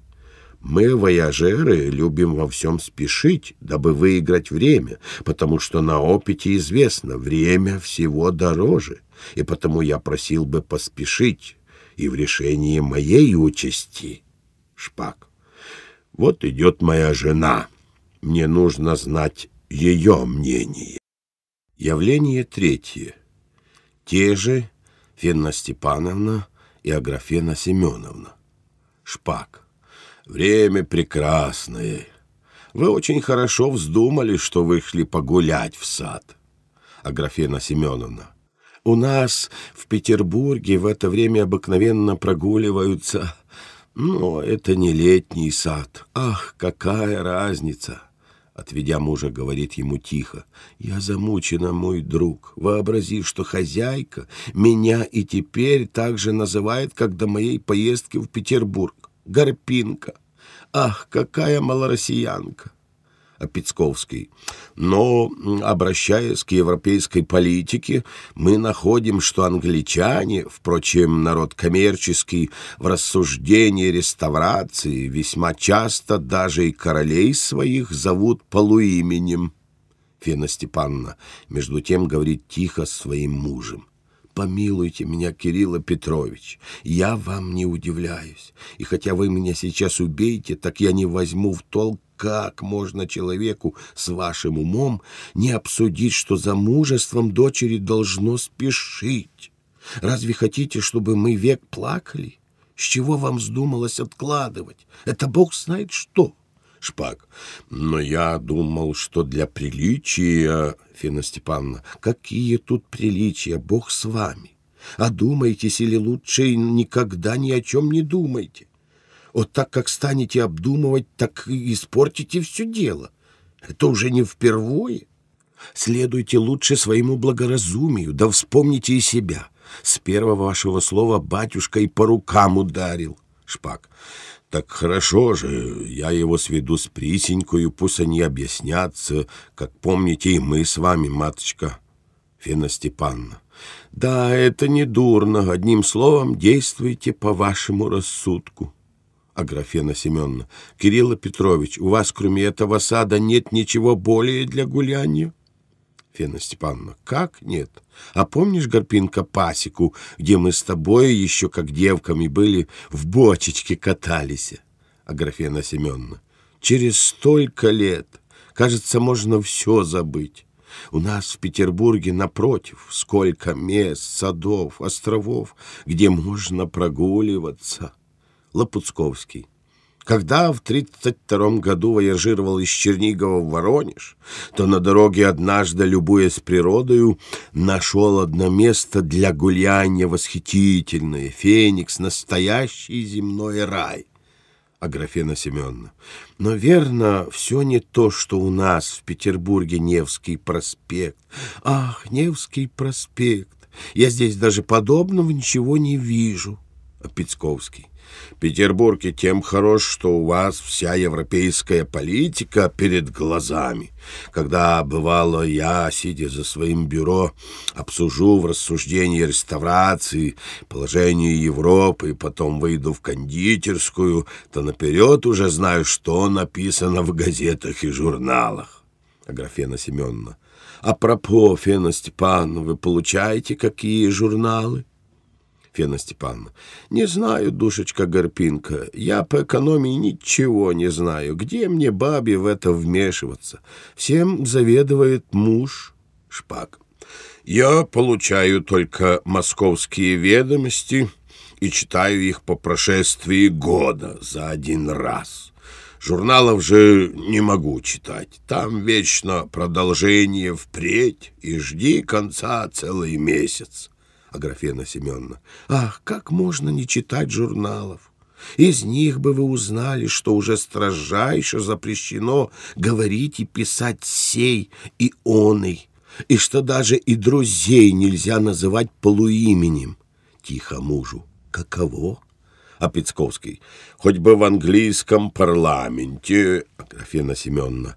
Как вы об этом думаете, Фенна Степановна? Фенна Степановна. Я думаю, душечка Горпинка, что как-то умудряется свет все больше и больше, так что и господи, Графена Семеновна в сторону, она и в Петербурге не образовалась бы. Лопуцковский. Когда я выезжировал в Воронеж, то придумал, что мы напрасно зовем по имени и обществу. Ямщики зовут друг друга полуименем и не встречают замешательства. Пицковский. Европа в рассуждении реставрации вся зовет себя только по фамилии. Аграфена Семеновна. Но мы, мой друг, благодаря Бога живем не в Европе. Пицковский. О, конечно. У нас вежливость совсем по другой степени. В последний раз бытности моей в Петербурге Шпак. Разве вы не в первый раз нынче были в Санкт-Петербурге? А Пицковский. Нет, но когда я теперь, то есть в последний раз был в Петербурге, то похвалюсь вам насчет вежливого со мною всех обращений. Даже при знакомстве с господами министрами Шпак. Так вы познакомились и с господами министрами? Что, каково их обращение с нами, провинциалами? А Пицковский. О, привежливые, приласковые. Бывать я у них, правда, не бывал, но, встречаясь с ними, свидетельствовал им свое почтение уважительным со снятием шляпы поклоном. То, верите ли вы, Кирилла Петровича, они мне всегда вежливо откланивались, даже и не зная вовсе, кто я. Фена Степановна мужу. Знаете, душечка, что? Чем нам тут стоять и ничем не заниматься, так не приказать ли сюда для ради скуки подать чего-нибудь закусить? Яичницу, творогу со сметаною, цыплят жареных, грибков на сковородке, да еще чего-нибудь. Графена Семеновна. Ах, моя милая Фенна Степановна, еще часу нет, как мы отобедали. Как это можно? Фена Степановна. И, душечка Горпинка, что за счеты? У нас в деревне все свое, не купленное. Прикажете? Тотчас изготовят. У меня кухарка проворная, и горяченькое подадут. Так перекусить пока до полдника. Аграфена Семеновна. Фи, ну как это можно? У нас в Петербурге даже и не ужинают. Вот идут к нам девицы, компания наша умножится, да и Тимофею Кондратьевичу будет повеселее. Лопуцковский. Мы, вояжеры, должны привыкать к одиночеству. Во время моего вояжа в Воронеж я и один не скучал. Правда, я тогда не был влюблен. Вздыхает. Аграфена Семеновна. А теперь? Лопуцковский. Чш. Явление четвертое. Те же Присенька и Эвжени. Эвжени. Вот где наши машермеры. Мы вас, машермеры, искали по всему саду. Аграфена Семеновна. А мы сюда прямо вышли из дому. Эвжени. Ах, машермер, сколько здесь прелестных видов. Мы с Машер Присенькою нашли одно преромантическое место. Тире-сюпер. В одном романе я читала описание точнёхонько этого места. Аграфена Семеновна. Какие здесь могут быть романтические места? Посмотрела бы ты в Петербурге. Там у нас на каждой улице везде встретишь роман. Фена Степановна. Надо думать, что это имя модное, как везде встречается. Аграфена Семеновна. Ах, нет, нет, не то. В сторону. Я с ней теряю всякое терпение, дочери. У нас в Петербурге один Невский проспект стоит лучшего романа в четырех частях. Здесь ты подобного никогда не увидишь. Эвжени. Порука же вы меня не взяли с собою? Аграфена Семеновна. Ты прошлого года была еще так мала, а туда детей не возят. Шпак, поговорив тихо с женою о Пицковскому. Я нахожу приличным оставить здесь молодых людей изъясниться между собою. Предложите вашей супруге и дочери идти гулять, а вам не угодно ли со мною посмотреть мои овчарни? О Пицковской. Потрудитесь, Фенна Степановна, похвастать моей жене вашим птичьим двором, где кормятся эти жирные гуси, которыми вы нас за обедом обкормили. А мы с Кириллом Петровичем взглянем на его гешпанских овец, и я тут же к речи докажу ему, что в рассуждении реставрации действия крылистов правильнее, чем христианистов. Шпак. Последствия покажут, что христианосы в военных действиях искуснее крылистов. Между тем оба уходят. Аграфена Семеновна. А вы, молодой человек, останьтесь при девицах и оберегайте их от всех неприятностей. Лопуцковскому тихо. Мы вас нарочно оставляем, даем вам случай объясниться. Дочери тихо. Побудь с ним немного и оставь их одних. Феня Степановна. Ну, моя милая Феня Степановна, ведите меня куда вам угодно. Фена Степановна, я вас сначала поведу, где у меня доят коров, а там, где запирают телят. Потом осмотрим кур, гусей, уток, наседок, цыплят. Уходит. Лопутьковский громко вздыхает. Евжени. О чем вы, Тимофей Кондратьевич, вздыхаете или о ком? Лопутьковский. Ни о ком и ни о чем. Мне ужас, как жарко. Присенька. Так не угодно ли вам идти в комнату отдохнуть? Евжени. О, нет, нет, не уходите. Я знаю, vous aimez du flair. Я сейчас нарву вам отличных. Restez paysi. Присенька. Экспре. Присенька. Пойдем вместе нарвем. Евжени. Нет, машер Присенька, ты побудь с машером кузеном. Я мигом ворочусь. Ей тихо. Моя машермер приказала мне оставить вас одних.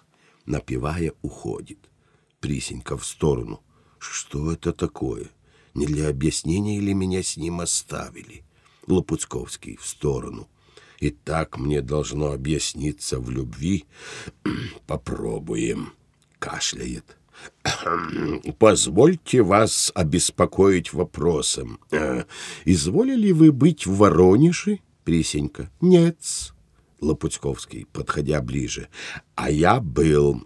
Эм, а изволили ли быть в Чернигове? Присенька. Нет-с. Лопуцковский. А я и там был. В сторону. Что же мне теперь говорить? Так вы, стало, нигде не изволили быть? Присенька. Нигде. Лопуцковский. Это прелесть удивительно. А... Не позволите ли желать проездиться туда или оттуда? Присенька. Нет, не желаю. Лопуцковский. Так, может быть, чего другого желаете? Присенька. Ничего не желаю. Лопуцковский в сторону. Отрежу прямо, дай конец. Ей. Позвольте вас спросить, не изволите ли желать выйти замуж? Присенька. Также нет, Лопуцковский. А если бы за, за меня, Присенька, также нет, Лопуцковский. А если бы я был в вас влюблен, Присенька, все так же нет, Лопуцковский. Как же это? А родители ваши сказали мне, что вы пойдете. Присенька. Родители могут мне приказывать, но я буду плакать и молить, чтобы не губили меня и не делали несчастную. Лопуцковский. Да нечто я тиран или нехорош с собой, что вы за мною должны быть несчастную. Это ужасно слышать. Присенька. Не найду счастья, а этого уже много. Лопуцковский. А почему же не найдете? Я вам доставлю. Все, поедем воежировать в Воронеж. Присенька, позвольте мне так же прямо отвечать, как вы меня спрашиваете. Вы мне не нравитесь. Лопуцковский. Это, кажется, наотрез. Присенька. Прошу не сердиться за мою искренность. Лопуцковский. Как не сердиться?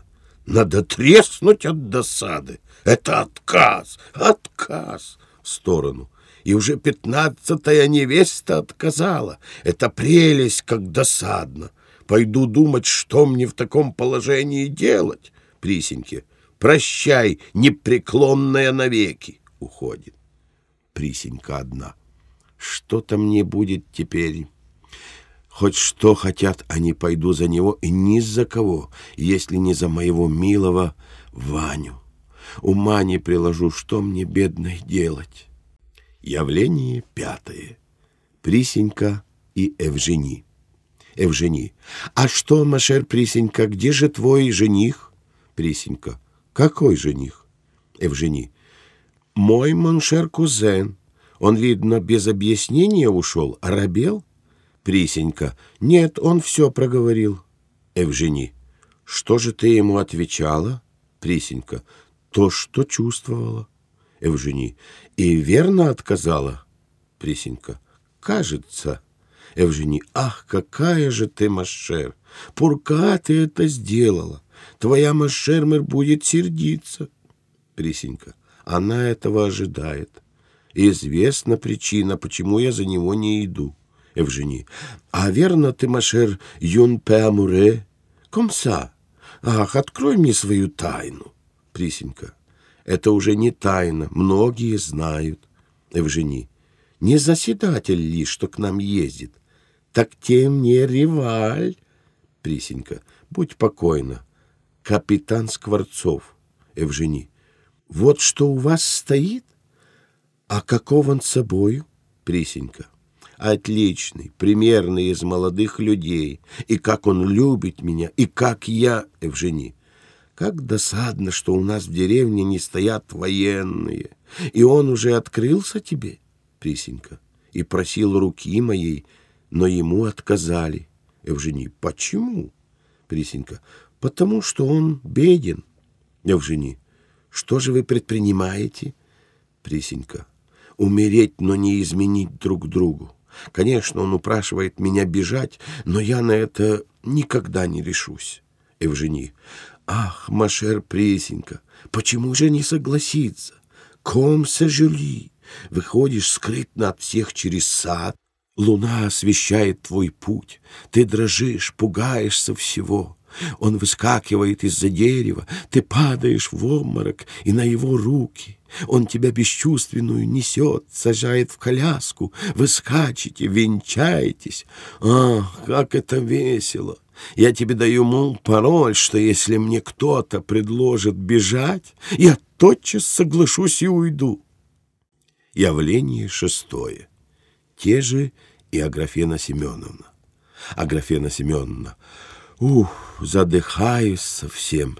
На что это похоже? В самый жар ходить так долго. Ничего не осталось, чего бы мы не пересмотрели. И кур, и наседок, и все это в ужасном одно от другого расстоянии. Нет, у нас в Петербурге этим не занимаются. Теперь пошла еще смотреть своих утят, но я уже не могла идти за нею. Хотя, говорит, там большая тень, и можно бы и отдохнуть. Присенька. Маменька моя большая охотница до всего этого, и у нее все в порядке. Аграфена Семеновна. И пусть будет в порядке, но зачем же мучить других, водя так далеко и показывая всю эту гадость? Апропо. Объяснялся ли с вами Тимофей Кондратьевич и какой ответ получил? Евжени. Эманжене, машермер, что моя машер Присенька не может выйти за моего кузина, но она имеет к тому сильную причину. Аграфена Семеновна. А это верно особенная любовь? Понимаю. У нас в Петербурге каждая хорошо воспитанная девица или замужняя дама имеет особенную любовь. В обществе, которому я в Петербурге принадлежала, это вообще принято. Эвжени. «Ах, моя милая Машермер, уговорите ее, Машермер, чтобы она не разлучала двух страстно любящихся сердец, и пуркуа бы их не соединить». Аграфена Семеновна. «Но кто же это такой, кого она любит? Не предосудительно ли будет? Правда, и это нынче в употреблении». Присенька. «О, нет, нет, я никогда не забуду, чем я обязана себе и родителям». Эвжени. «Я в вам коротких словах все рассказала, но вот идут наши маншерперы, а при них нельзя». Явление седьмое. Те же Опецковский и Шпак. Шпак. «Воля ваша, Осип Прокопович, из чего вы это все заключаете? Министры королевы Христины все преумные люди. Я из прошлогодних газет видел, что они очень наблюдают ее пользы». Опецковский. «Из прошлогодних газет? А вы того не знаете, Кирилл Петрович, что все эти умные министры — суть карикатуры Дон... то есть креатуры Дон Карлоса, и они запутывают королеву. Это я, сидя за моим бюро, ясно вижу. Я удивляюсь вам, как можно читать газеты через год. И неделю не читавши, тотчас в рассуждении реставрации упустишь нить европейской политики. Стало быть, вам неизвестно, что король греческий женился и на ком?» Шпак. «Женился или нет, не знаю, но знаю, наверное, на ком он женится». Опецковский. «А на ком бы, по вашему мнению?» Шпак. «Скажу и не ошибусь. На дочери турецкого султана». Опецковский. «Это же отчего, Кирилл Петрович?» Шпак. «Он человек умный, Осип Прокопович. Он разочтет, что сим способом соединит две враждующие державы. Тут же христианство, и все-таки очень выгодно». Опецковский. «Как вы всегда смешно судите, Кирилл Петрович!» Шпак. «Пусть и смешно, Осип Прокопович, но не глупо, как...» Опецковский. «Как кто, Кирилл Петрович? Не как я ли?» Шпак. «Сами догадались». Опецковский. «Вот вы опять на ссору. Женитьба короля греческого в рассуждении реставрации — дело не бездельное, и об ней нельзя судить так легко, как вы судите. Позвольте мне эту часть разуметь больше, потому что я, сидя за моим бюро, ясно вижу, что торговые сношения с Европою, то есть эм, в рассуждении реставрации, как бы вам так сказать, по равновесию Европы, нужно знать последствия переговоров». Явление восьмое. Те же и Лопутьковский. Лопутьковский. «Последствия переговоров самые неприятные». Опецковский. «Как и от чего?» Лопуцковский. «Потому что кто никуда не выезжировал, тот смотрит на нас». Явление девятое. Те же и Фенна Степанна. Фенна Степанна еще за кулисами кричит: «Ой, ой, помогите, рятуйте, кто в Бога верует, защитите!» Выходит на сцену бледная и испуганная. Муж и дочь бросаются к ней. Присенька. «Маменька, что с вами?» Шпак. «Что с вами, моя Фенночка?» Фенна Степановна. «Ох, ох, на силу жива!» Аграфена Степановна. «Это истерика. Скорее гофманских капель, перья. У нас в Петербурге этим помогают в истерике». Фенна Степановна. «Какая к черту истерика? Я ее отроду не знала и понятия не имею. Пришлось было в обморок падать, да не знала, как люди падают. Хоть убейте, не знала. И не видела ни на каком обморока. Так я скорее сюда побежала. Ох!» Шпак. «Да отчего же вы, маточка, располагали было в обморок упасть?» Фена Степановна. «Ох, душечка Кирилла Петрович, вы непременно должны вызвать капитана на поединок». Шпак. «Я? Его на поединок? Что вам, матушка, это вздумалось посягать на жизнь мою?»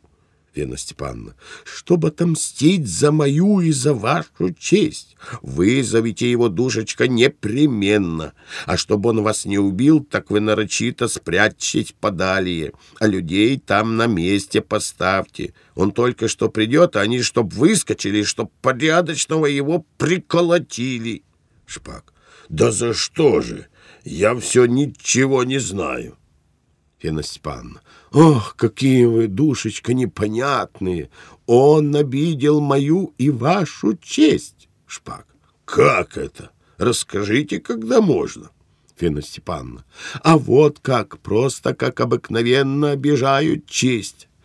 Я пошла посмотреть утенков на пруде, а там такая тень от густых деревьев, что с трудом можно разглядеть. Вот я ничего не видела, хоть сейчас убейте меня, никого формально не видела. И только что положила руку через плетень, чтобы оттуда отпереть калитку, как вдруг капитан... Пресенька. Ах! Шпак. Ну-те, капитан, и что он? Фина Степановна. Сидел за плетнем в кустах и через плетень схватил. Шпак. Ну-те, ну-те. Фина Степановна. Э, схватил меня за руку и начал страстно целовать. Потом... Шпак. Потом? Ну-те, матушка, уж дорезывайте. Фина Степановна. Ох, язык не поворотится договаривать. Вообразите, душечка, из-за плетня целует мою руку и потом... Тьфу! Начал говорить мне любовные речи и так сладко улещал меня, чтобы я с ним бежала. Шпак. Вы же, матушка, что на это? Фена Степановна. Сами можете посудить, каково мне было все это слушать. Благодаря Богу во весь мой век никто не объяснял мне любви, и в двадцать лет нашей супружеской жизни никто меня не привлекал к неверности мужу. А тут такой молокосос вздумал. Эвжени, тихо Присеньки. Верно, Машер, что это у тебя с ним назначено было свидание? Присенька. Ах, так точно. Он меня убеждал прийти к пруду, но я все не решалась. Шпак. Что же вы, матушка, сделали, как выслушали его любовные речи? Фена Степановна. У меня так и захватило дух. Эвжени. Это обыкновенно бывает, когда слушаешь объяснение любви. Фена Степановна. Не могу кричать. Он держит руку, не могу калитки отпереть. Наконец как-то собралась силою, руку вырвала, калитку отперла, крикнула и бросилась к нему с кулаками. Он тут, как увидел уже меня, как закричит: «Ах, как я ошибся!» и бросился. Аграфена Семеновна. Видно, знает свет. У нас в Петербурге в подобных случаях всегда так изворачиваются. Шпак. На кого же он, матушка, потом бросился? Фена Степановна. Бросился бежать, да не попал по дорожке, а прыгнул в пруд, и как раз по этой время указывает на грудь. Я так и обмерла. Шпак. Отчего же вы, матушка, обмерли? От испугу или от жалости? Фена Степановна. И от испугу, и от жалости таки. Шпак. И от жалости? Вот что, Фена Степановна. Ах, боже мой, Кирилла Петрович, не подумайте, чего худого. Жалость по человечеству и ничего больше, хоть сейчас убейте, больше ничего. Я уже его не видала, начала кричать не своим голосом и бросилась к вам. А Пицковский. Сравнивая теперешние происшествия с ходом европейской политики, я нахожу, что подобный изворот не новый. Когда английский министр Питт вздумал в рассуждении реставрации, в, в, э, вот не вспомню, в, в, в котором это году... Тимофей Кондратьевич, вы помните, в котором это году? Лопутьковский. Это было в тридцать втором году, что я вояжировал из Чернигова в Воронеж и обратно. Шпак.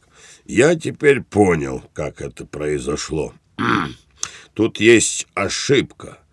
Капитан, условясь в свидании и ожидая его, чуть увидел из-за плетня вашу ручку, Феночка, то и счел ее за присину, с которой у него должен вам открыть большие лады. Аграфена Семеновна. А, так вот что, Фена Степановна. Образумьтесь, Кирилл Петрович, что вы. Я не удивляюсь, как можно с вашим умом так часто и легко ошибаться. Возможно ли, чтобы капитан не различил моей руки с присиною? Нет, это его умысел на честь мою. Когда ему в присе отказали, так он, видно, в меня влюбился. Шпак. Говорите вы, матушка, что хотите, а оно точно так, как я говорю. Наконец, чтобы пресечь все это, я принял твердое намерение успокоить вас, а тебя, Присенька, проучить. Сего же дня сговариваю тебя с Тимофеем Кондратьевичем, а вас прошу вечером на сговор. Сейчас зазываю всех соседей. Конец делу, и капитан останется в дураках. Присенька. О, Боже, что я слышу! Лопутьковский. Ах, как я счастлив буду! Тогда смогу вояжировать вдвоем еще далее Воронежа. Аграфена Семеновна. Прекрасно вздумано. Уже в вечер вы увидите на мне платье самой последней моде. Сущий антик. Евжений Присеньки. Не грусти так, моя Машер Присенька. Разве это не великое утешение, что ты будешь замужем? Я на твоем месте все бы пела и скакала. Опецковский. В рассуждении реставрации эта мера весьма близка к той, которую иногда английские министры предпринимают. Шпак. Вы, маточка, что так задумались? Согласны ли на мой план? Фенна Степановна.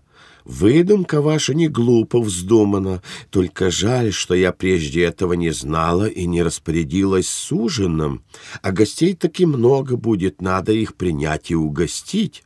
Так я это и думаю об ужине, Присенька. Батенька и маменька, сделайте милость, не губите меня, не выдавайте за Тимофея Кондратьевича. Я не пойду за капитана, когда он вам не угоден, да и ни за кого». Отпустите меня в монастырь, Лопуцковский. Я не придумаю, от чего вам так противен, Фена Степановна. С чего ты это вздумала отказываться, когда я уже все блюда к ужину придумала? Шпак. Не бывать этому вздор.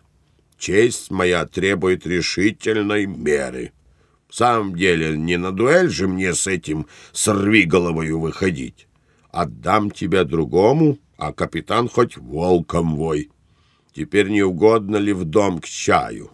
А потом, когда прочие гости подъедут, тогда и сговор, и в саду танцы и гулянье. Аграфена Семеновна. У нас в Петербурге все такие случаи обыкновенно происходят в саду. Пойти к туалету, берет мужа и уходит. Присенька. Что я должна делать, несчастная? Евжений. Чудно, идет замуж и горюет.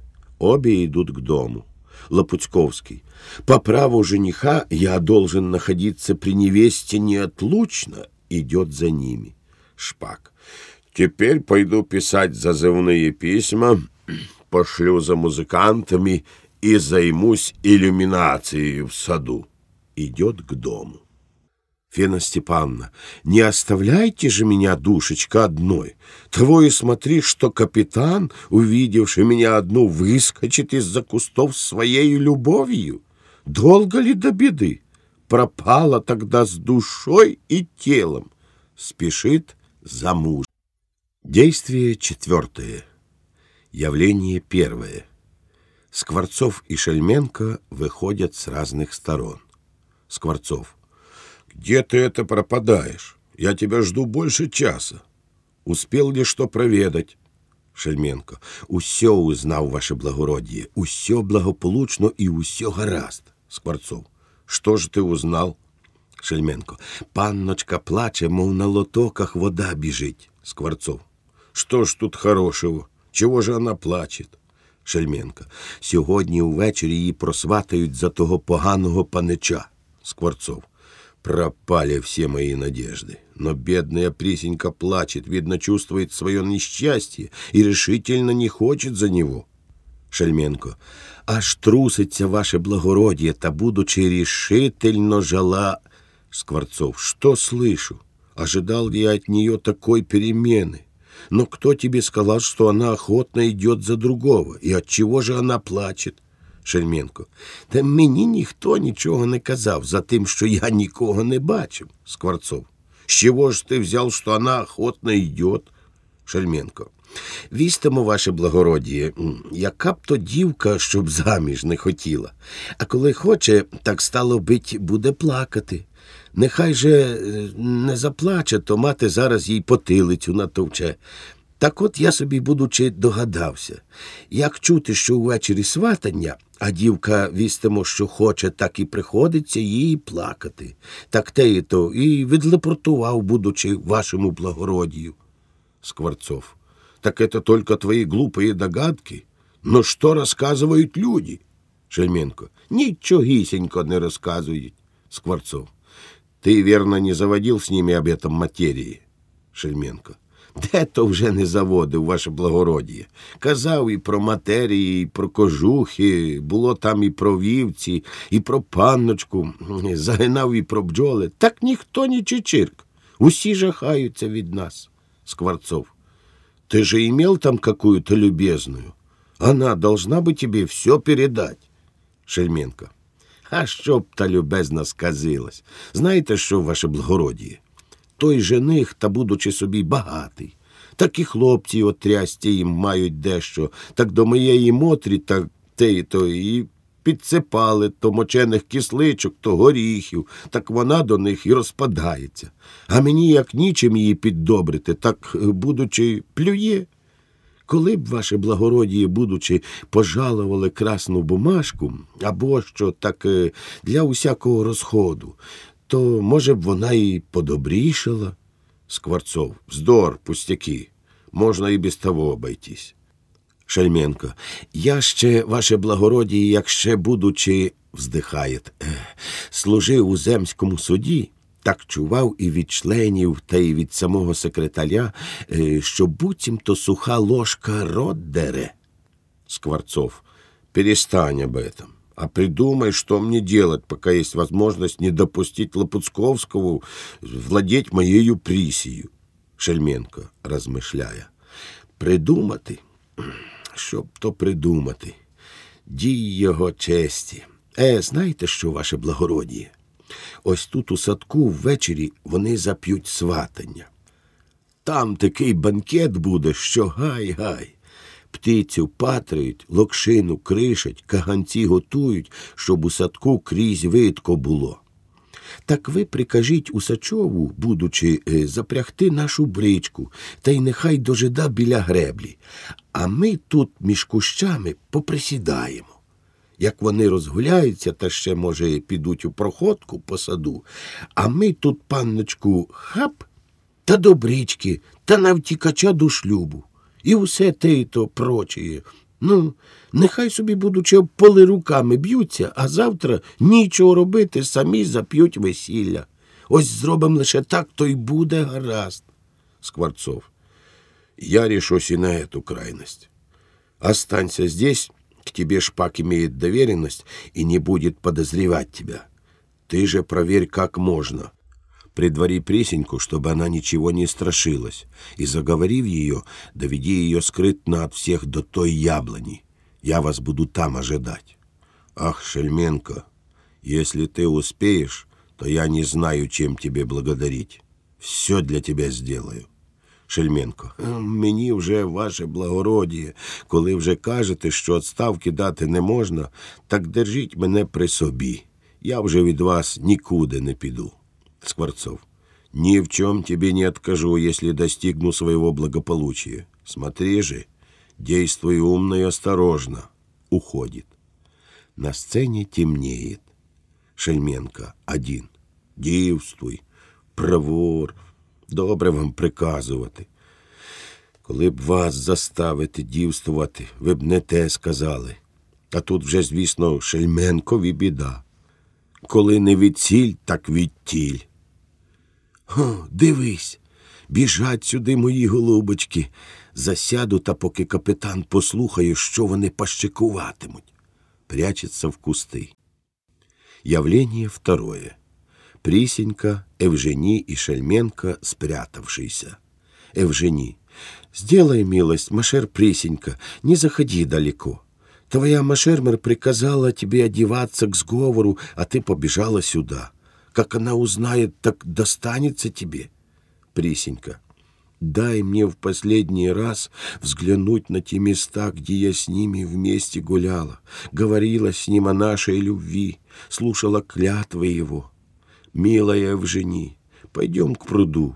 Не дожидает ли он там меня? Я хочу с ним проститься, как долг велит. Последний раз». Евжени. «О, к пруду уже вуза сё, что не пущу.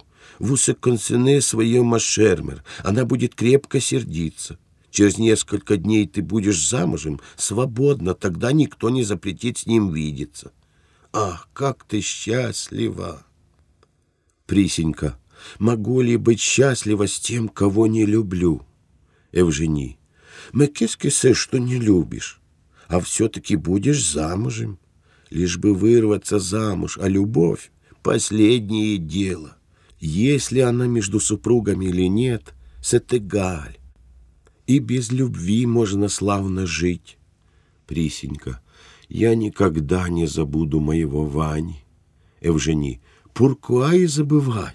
Вышедши замуж, пользуйся свободою, наряжайся, разъезжай, веселись. А встретилася с прежним дружком Ванею, вспомни прежнее и полюбися с ним опять немного. Ах, как бы я умела жить!» Шельменко в сторону. «От добра, що якби її воля!» Присенька. «Как ты мне советуешь, милая Евжени? Я хочу еще в последний раз просить батеньку и маменьку, чтобы не отдавали меня за этого несносного Лопуцковского». Евжени. «Пуркуа бы он тебе не нравится». Присенька. «Скажи лучше, что в нем может нравиться. Не умеет ни ходить, ни сидеть, и как одет. Ни о чем не может говорить, как только что он вояжировал в Воронеж. С ним стыдно и в люди показаться». Евжени. «А какая тебе до него нужда? Ты, выйдя замуж, будешь жить сама для себя. Ах, как я тебе завидую! Черт знает, когда я дождусь к себе жениха. Какой первый случится, за того и пойду. Живу при тебя, машер, не упрямся, выходи скорее». Присенька. «Если просьбы ничего не помогут и меня будут насильно выдавать, то я и при сговоре, и при венце буду кричать, что я не хочу Лопуцковского. Если не за Скворцова, то ни за кого не хочу». Евжени. «За него же тебя не отдают. Ну, Анфе, ну иди с ним». Шельменко в сторону. «Оце розумне слово сказала». Присенька. «Ни за что на свете не сделаю этого. Я очень много чувствую, понимаю, но не умею выразить, что нехорошо идти против воли родителей, во всяком случае, а особливо в таком важном». Евжени. «Ну так я тебя не понимаю. Уходить не хочешь и замуж не хочешь, потому что жаль оставить своего милого дружка. Брось его, забудь, когда уже нельзя быть за ним». Шельменко в сторону. «А чтоб ты на тім слове подавилася». Присенька. «Жаль мне, что я не могу высказать тебе всего, как я понимаю о всех твоих предложениях и почему они не идут ни мне, ни всякой девице. Ты больше моего училась в пансионе и больше знаешь. Но я, как не ученая, может быть, и ошибаюсь, но вижу, что как-то не так говоришь, как должно». Шельменко в сторону, разглядывая. «Ген-ген и капитан. Давай его сюда!» уходит. Евжени. «Я говорю то, что слышала от других и сходно с моими чувствами. И в увере, что я таки урвусь замуж, буду жить по своей воле и буду счастлива. а ты просидишь целый век в девках, разве помрут твои родители и образумишься, и уйдешь своим Ванею? Присенька, не накажи меня Бог первым, а на последнее против их воли я никогда не решусь. Явление третье. Те же Скворцов и Шельменко. Скворцов, бросаясь к Присеньке. «Наконец, обожаемая Присенька, имею неизъяснимое наслаждение видеть тебя, говорить с тобою, целовать твою милую ручку. Но зачем ее отнимаешь? Это, верно, друг твой, и ей известна взаимная наша любовь. Присенька, я не могу уже быть вашей, следовательно, Евжени, будто в сторону, но старается, чтобы ее слышали. «Il est très beaucoup agréable». «Или бон!» Присенька, оставьте меня, забудьте меня, Иван Семенович.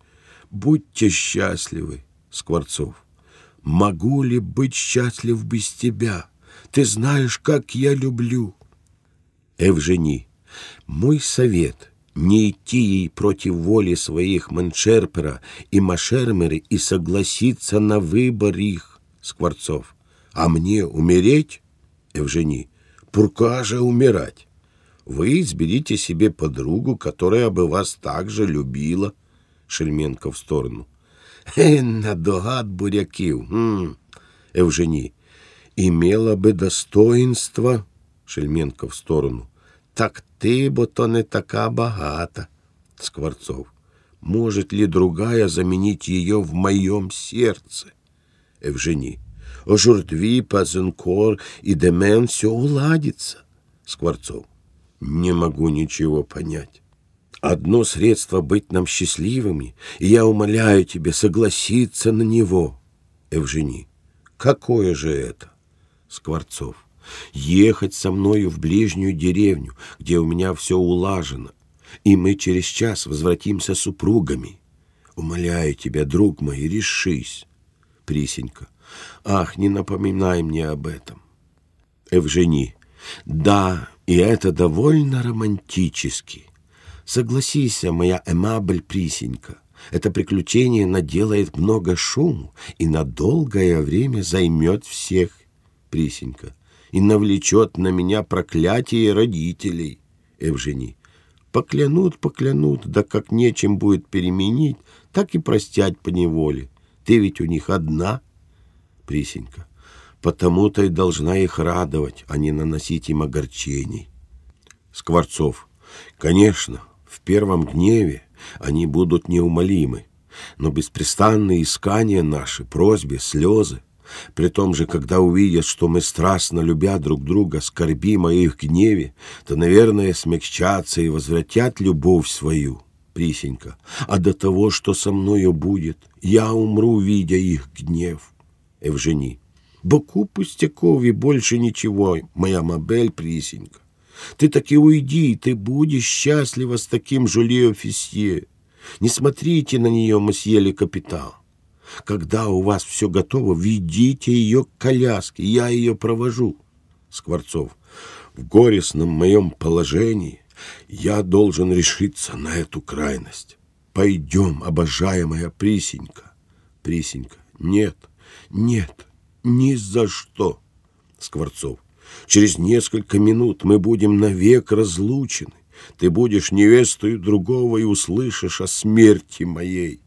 Присенька. «Боже, что мне делать в такой крайности? Я умру, если навлеку гнев родителей. Умру, если лишусь от тебя. Ах, на что мне решиться?» Нас остановят, меня возьмут, и я погибла. Евжени. Ничего, Машер, не бойся. Никто не увидит и не узнает. Я запрусь в твоей комнате, и же дире, что тебя убираю с говору. Иди же скорее, чтобы вам не помешали. Ах, как это интересно, что я участвовала в этой интриге. Вся слава отнесется ко мне. Она старается вести Присеньку, которая, ломая руки, плачет, противится ей и Скворцову, также ведущему ее. Шельменко суетится около них и, разглядывая везде, знаками убеждает, чтобы спешили. На сцене довольно темно. Скворцов, я обязан буду вечную вам благодарностью за участие ваше. Если откроется надобность служить при вашем замужестве, Евжени, ах, когда это уже случится? Ведите же ее, мсье Фисье, с вашим слугою, а я побегу домой, чтобы не заметили нашего отсутствия. Прощай, Машир Присенька, желаю тебе теперь успеха, а потом благополучия. Целует ее. Ах, она без чувств. Моншер Фисье, закутайте ее во что-нибудь и ведите хоть против воли. Скворцов. Шельменко, подай сюда, что там есть. Шельменко. Та, та що ж тут є? Тільки шинеля та фуражка. Скворцов. Подай, подай скорее.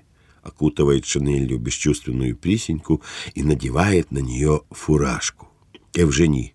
Ах, как она интересна в этом костюме! Точно будто молодой юнкер. Ах, как интересно уходить! Отправляйтесь же, оканчивайте все и спешите обратно. Более двух часов мне нельзя скрываться. Au revoir! Убегает к дому. Скворцов. Присеньки, лежащие у него на руках без чувств. Друг мой, умоляю тебя, приди в себя. Поспешим, время дорого. Шельменко, с другой стороны, также поддерживает ее. «Ну, те, бо, панночку, прочуняйте свитше, та навтекача!» Присенька, «Ни за что в свете! Пустите меня!» Скворцов, «Уж не можно оставить, дело начато!» Шельменко, «Мертвого з гробу не ворочають! Почали, так будучи, треба діло кінчати! Як закінчаємо теє, то зовсім тоді й пустимо! Ну, те ж ходіть!» Хотят вести ее против воли, вдруг Шельменко в испуге оставляет ее. «От ты устереглись! От теперь беда!» Мечется во все стороны. На сцене совершенно темно. Явление четвертое. Скворцов в большом замешательстве поддерживает слабую Присеньку. Шельменко в испуге бросается во все стороны. Шпак выходит в задумчивости. Шпак. Терпение недостает, слыша беспрестанные одобрения проклятым карлистам. Что ему сделали христиносы? Если бы не сговор дочери, я бы ему напрямки отпел и разорвал бы знакомство. Чтобы избавиться от неприятных его толков, вышел в сад распорядитель иллюминации. Да, вот, кажется, и рабочие здесь, присматриваясь. Кто здесь? «Потап, это ты? Что не отвечаешь? Кто здесь?» Идет и, наткнувшись на Шельменко. «Отвечай мне, кто ты?» — держит его. Шельменко, крепко испугавшись. «Да се... се не я!» Шпак. «Да кто ты такой? Говори!» Шельменко. «Се, мабуть, собака або що!» Шпак. «А, это Шельменко! По твоей шутке узнал тебя!» Шельменко в сторону. Хороші шутки, що й сам себе не тямлю, та дрижаки їм. Скворцову тихо. Не пускайте її, я відбрешусь. Шпак. З ким ти здесь? Шельменко. Та то так, то будучи ніхто.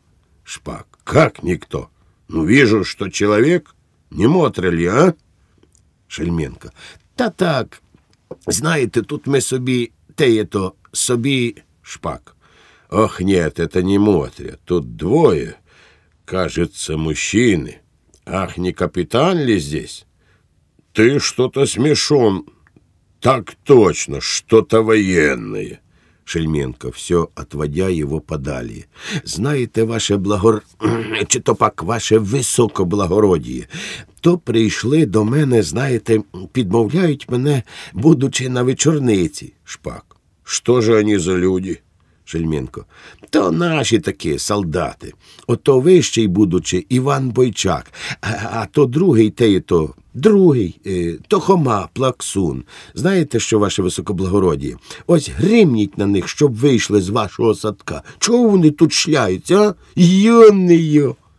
Шпак.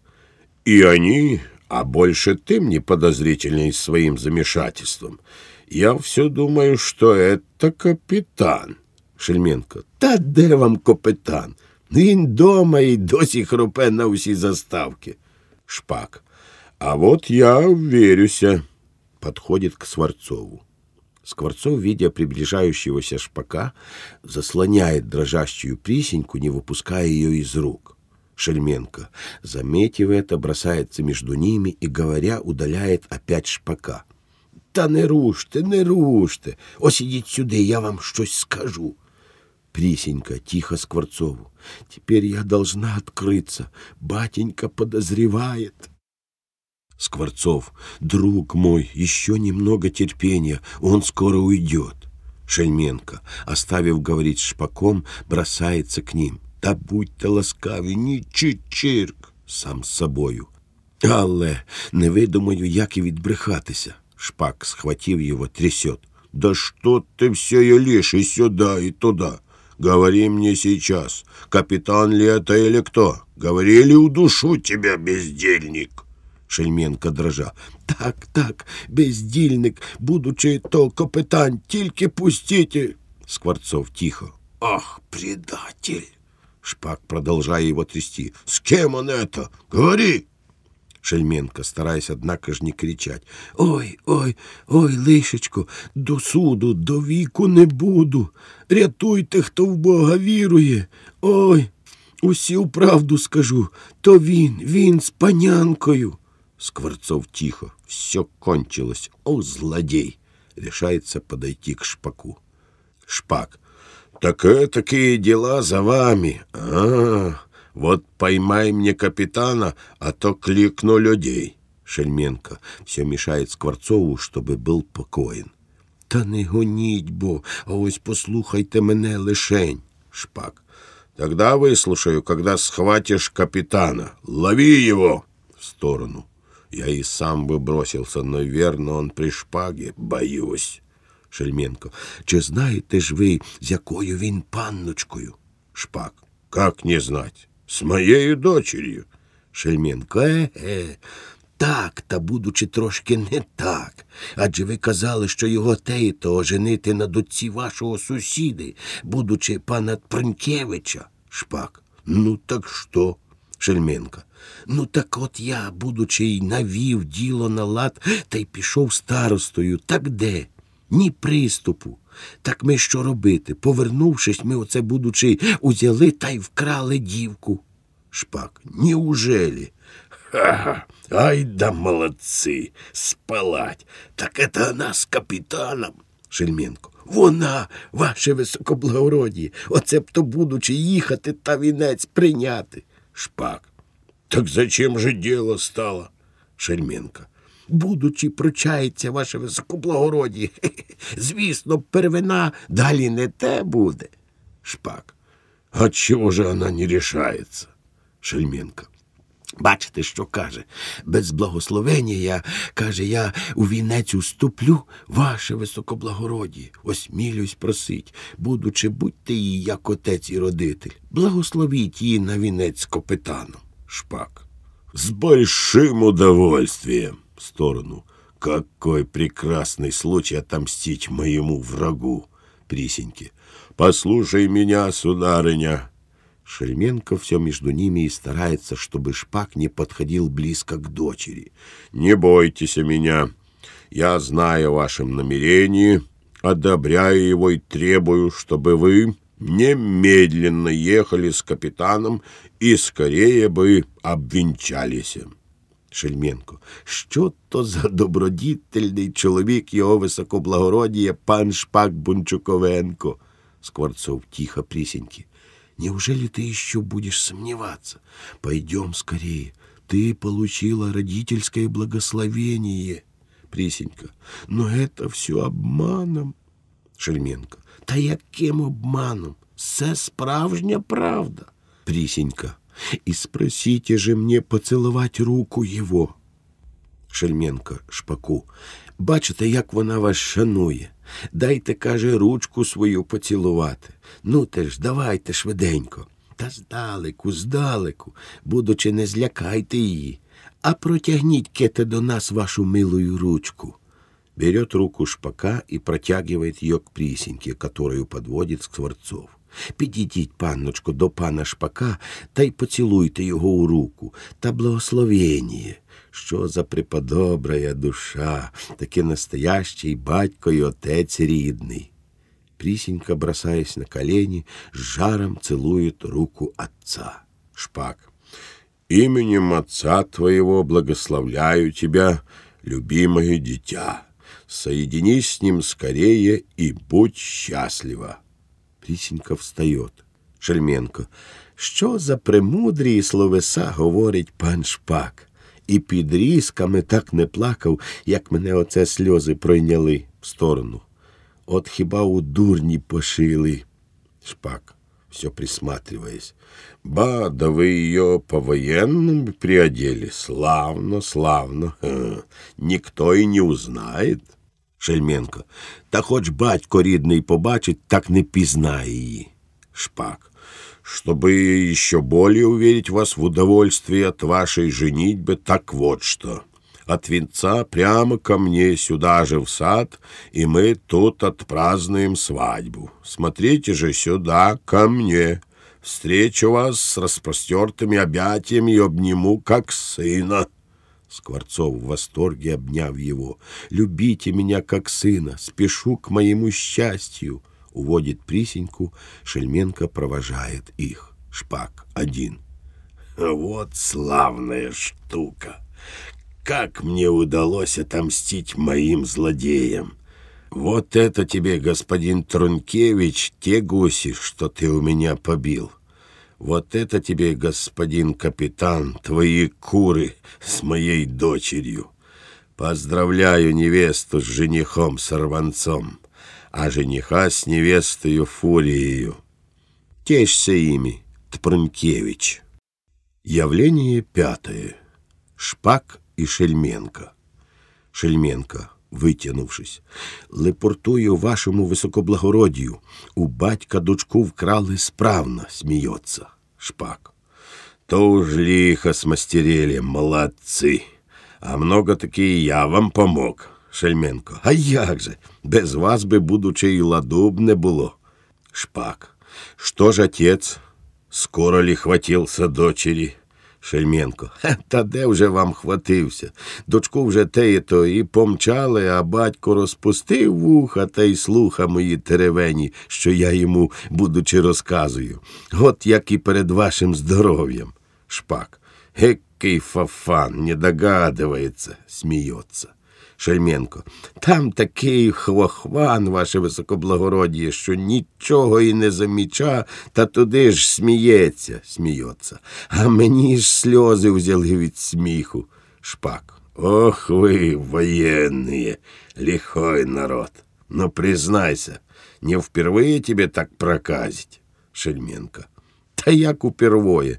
Раз украли дівку, та й не знаємо, що з нею стало бить робити, а, а батько її пир нам у вічі й не пізнав дочки. Ми, будучи, й заходилися коло нього, та так його й одурили, що сердешний її поблагословив дочку, та й то утікати й сам випроводжав», хохочет. Шпак. Так же хохочет. «Ха-ха! Ох, полно, полно. Э, бока болят от смеху. Экий дуралей». Шельменко, продолжая смеяться. «Э, та такий, ваше високоблагородіє, дуралей, що я такого, будучи з роду, уперше бачу», сміється. «О, бодай вас». Шпак. «Пойдем же готовить, как встречать молодых, а потом сделаю сговор своей дочери». Пошел было и воротился, хохотя. «Не могу вспомнить про твои рассказы, так и, и хохочу». Уходит. Шельменко. «От хіба Шпак так Шпак? Чи бачив хто такого дурня?» Смеется. Действие пятое. Все тот же сад. Под деревьями в разных местах поставлены треугольники, уставленные плошками, а некоторые деревья увешаны цветными фонарями. Все без порядка и вкуса. Явление первое. Мужчины и женщины дворни Шпаковой в разных одеяниях расставляют и зажигают плошки и фонари. После приходит ключница. Лакей. «Ну тебя, братцы, проворнее. Нам еще и в горницах много дела. Стол готовить». Кучер. «Да и задает же наш пан пир на весь мир. Рад, что дочку просватал». Женщина. «Сегодня паны гуляют, а завтра нам дадут погулять, чтоб знали сватанье панночки». Кучер. «О, да и напьюся же я завтра здорово». Ключница пришла. «Ну ты ж, ну ты проворнее. Вот не видно, как паны придут». Кучер. «Уже так довольно поработали. А что, тетушка Потаповна, как бы бывает, на радости вынесла бы нам по чарке». Ключница. «Не сдивуй, и без тебя расход не маленький. Господи, что понаезжало гостей, гостей так хмара хмарою. Да когда бы уже такие господа, чтоб гулять на сватанье, а то понавозили самых капелюшечных детей, что и толку не знают, а за ними мамок, нянек, видимо-невидимо». Лакей. «Это же у господ всегда так ведется». Ключница. «Расходу-то, расходу. М-м, у нас бы и за месяц того бы не сошло. Уж достанется после от паней. Куда столько девалось? А теперь сама велит, чтоб ни в чем не было недостачи». Явление второе. Те же и Мотря. Мотря. «Тетушка Потаповна, не видали вы моей барышни?» Ключница. «А разве где она?» Мотря. «Говорят, перед вечером пошла в сад, да и нет ее. Мне сказали, что она в горнице убирается. Я хотела туда идти, заперто. Стучала, никто не откликается. Я заглянула в щелочку, только одна чужая барышня сидит да книжку читает, а нашей нет. Так я и пришла сюда искать». Ключница. «Тут ее нигде нет. И как осветили весь сад, так и булавку можно бы увидеть, не только человека. Вот же хорошо, что управились, паны идут. Идите же все отсюда». Явление третье. Шпак с женою, Опецковский с женою, Лопуцковский, все гости с детьми, за ними няньки, грудные дети, на руках кормилец. Вся дворня один за другим уходит, после всех ключница. Шпак. «Милости просим, гости любезные, пожаловать сюда. Покорно прошу располагаться, где кому угодно. Сад у нас велик, можем еще столько гостей поместить. Затем приедут наши молодые, а потом и сговор дочери». Фена Степановна. «Помилуйте вы меня, Кирилла Петрович, я вам не наудивляюсь, как вы, человек с таким умом, а вечно делаете ни то, ни сё». Удержав за руку ключницу, «Иди же скорее в дом, да потуши все свечи, чтобы напрасно не горели», продолжает мужу. «С чего это взяли, чтобы чужую радость предпочитать своей? Какая нам нужда до капитана? Хотя бы он на стехе с моей булочницей женился, то для меня нужды мало». Шпак. «О, для меня в этой свадьбе многое заключается. Капитан нанес нам тьму смертельных обид. Надобно было ему отомстить. Вот я и навязал ему жену, злейшую во всем мире, а через это он к нашему спокойствию оставит Присю. Пан Перенкевич не только поругал мою честь, но и разоряет меня своими процессами. Так вот, ему зять, от которого хоть на виселицу. От молодых не пустит во весь век к себе и на полдвора. Я их встречу будто с радостью, потом осмею и выгоню с бесчестием. Пусть несут свое мщение в потомстве до третьего рода. Мне тут много помог Шельменко». Шельменко, на дереве выглядывая. «Агов, я оздочки, а чего там?» Шпак. «Вон он где, чего ты туда забрался?» Шельменко. «Выглядаю молодых». Шпак. «Умно выдумал, смотри же, чуть завидишь, так и кричи». Аграфена Семеновна. Как эта иллюминация бедна в сравнении с теми, какие бывают у нас в Петербурге, особливо в Петергофе. Никакого сравнения нет. А Пецковский, выходя из задумчивости, обращаясь к прерванной нами материи, я нахожу, что в рассуждении реставрации Дон Карло сделал большую ошибку в прошлом месяце от того, Шпак. Сделайте милость, Осип Прокопович, не забегайте вперед. Я вам сказывал, что еще прошлогодних газет не читал, следовательно, не знаю, что в Европе делается. Дайте мне окончить семейные дела, и я займусь политикой и никак не допущу, чтобы христиносы потерпели.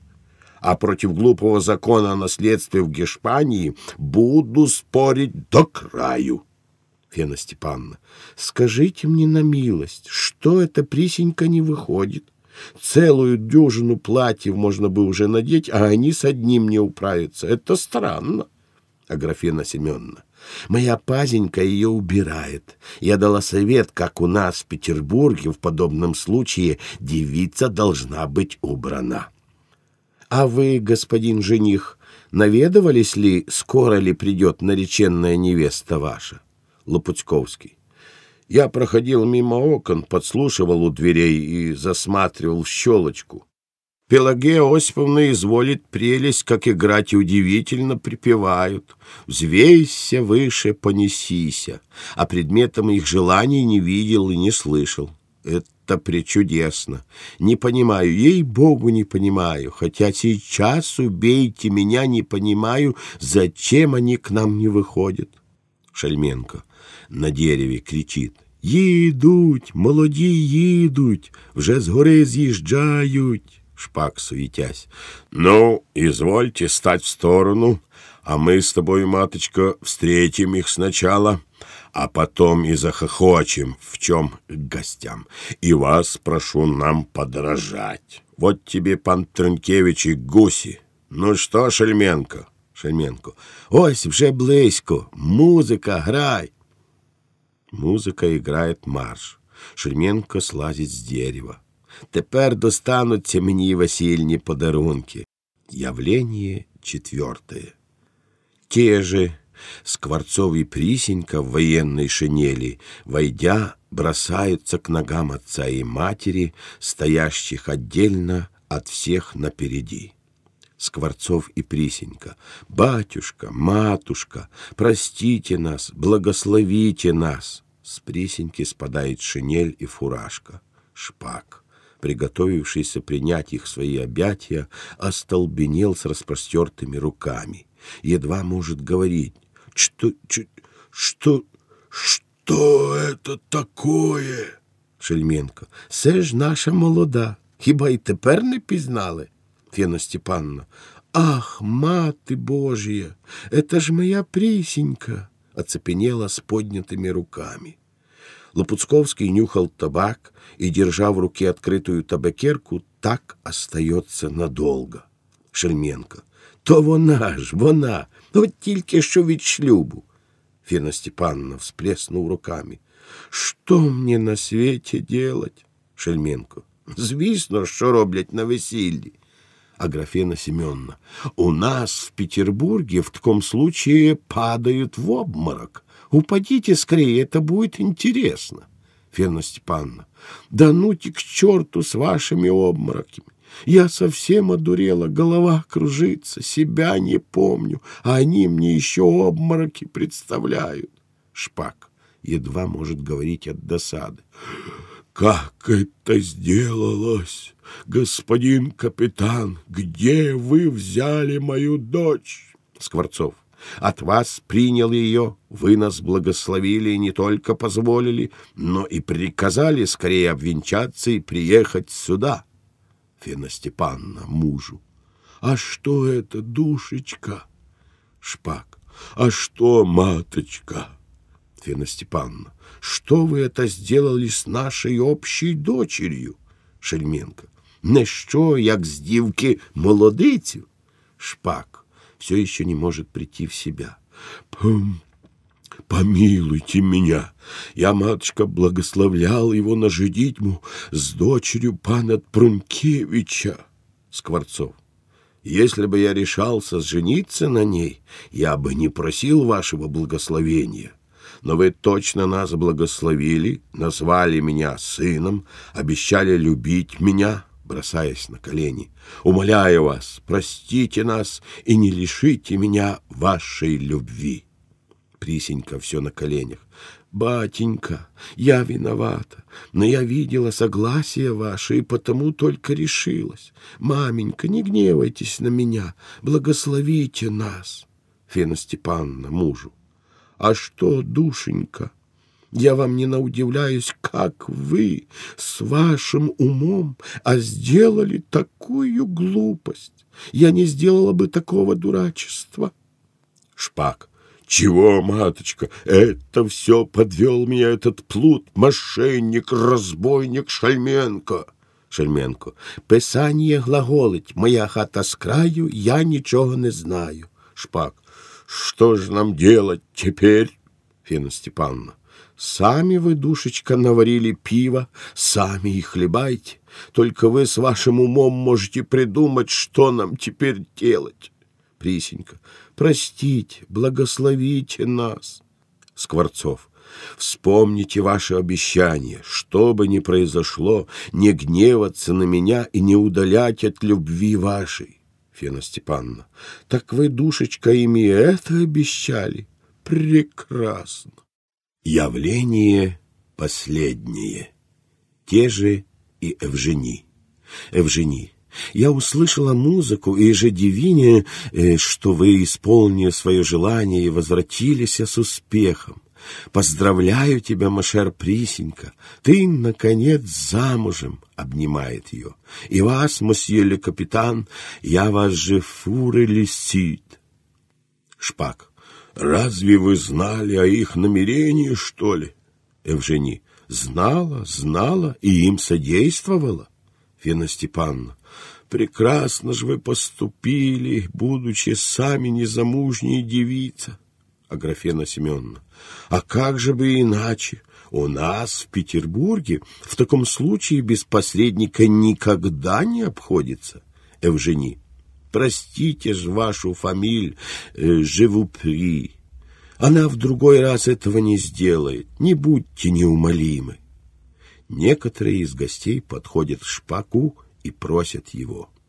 А Пицковский: «Впрочем, Кирилл Петрович, обращая взор на ход европейской политики, я нахожу, что в рассуждении реставрации право моего любезнейшего племянника на вашу любезнейшую дочь есть равносильное с правом Дон Карлоса на трон Гиш». Шпак, рассердясь: «Так не бывать же ни Дон Карлосу, ни вашему племяннику моим зятем! Ух, ей-богу, вы меня так рассердили, что я чуть не простил капитана, и довели бы до того, что я, будучи Шпак от деда и отца, Шпак, а должен бы равнодушно смотреть, что моя дочь вышла замуж за какого-нибудь Скворцова». Шальменко: «Осміліваємося, ваше високоблагородіє, ніжайше доложить, що у того Шпака, що співав під вікнами у темниці гетьмана, та було два сини. Один Шпак повів рід Шпаків, от які ви є, а другий Шпак пішов у москалі і став зватися по-московському Шкварцов. Адже усе рівно, що Шпак, що Шкварець». Шпак: «Поверь тебе только, так ты наговоришь. Я поклялся ни в чем тебе не верить». Шельменко: «Як хочете, а я списав об всім бумагу, і завтра вам покажу, та й заприсягну, що все іменно так». Шпак: «Впрочем, это правдоподобно». Жене: «Как вы думаете, маточка, прощать или нет?» Фена Степановна: «Как же бы вы их, душечка, и не простили, когда уже ужин изготовлен для всех гостей? Не собакам же их выкидывать! А откажете теперь, так после когда-нибудь все-таки простите, тогда в другой раз придется опять такие же убытки нести. Ну их совсем. Только когда прощаете, то запретите ему, душечка, чтобы он вперед не говорил мне любовных речей. Я их отроду не слыхивала. Шпак. Не бойся, матушка, не бойся. Теперь ему есть кому говорить любовные речи. Ну, Присенька, так и быть. Будь счастлива, обнимает ее и Скворцова. Будь нам добрым сыном. Теперь идите к матери и примите ее благословение. Я рад, что дочь моя не унизила фамилию Шпака и вышла за его же потомка. Мать обнимает их, и гости поздравляют. Шельменко. Поздравляю вас, пане Шпак, і ще Шпаком, та вже з московським. Шпак. Насолил ты мне крепко. Однако я прощаю тебя для радости. Шельменко. Коли ласка ваша, то, будучи, настановіть мене управляючим над отчинами. Я й тим доволен буду. Шпак. Непременно, непременно. Ты будешь славный управляющий. Ну, сели, перецеловались, пора веселиться. Музыканты, польский, зять, бери тещу, а я с дочерью. Покорно прошу всех. Танцуют все польский, потом и другие танцы. Запис здійснено на студії «Книга вголос» у дві тисячі шостому році. Текст читав Василь Мазур.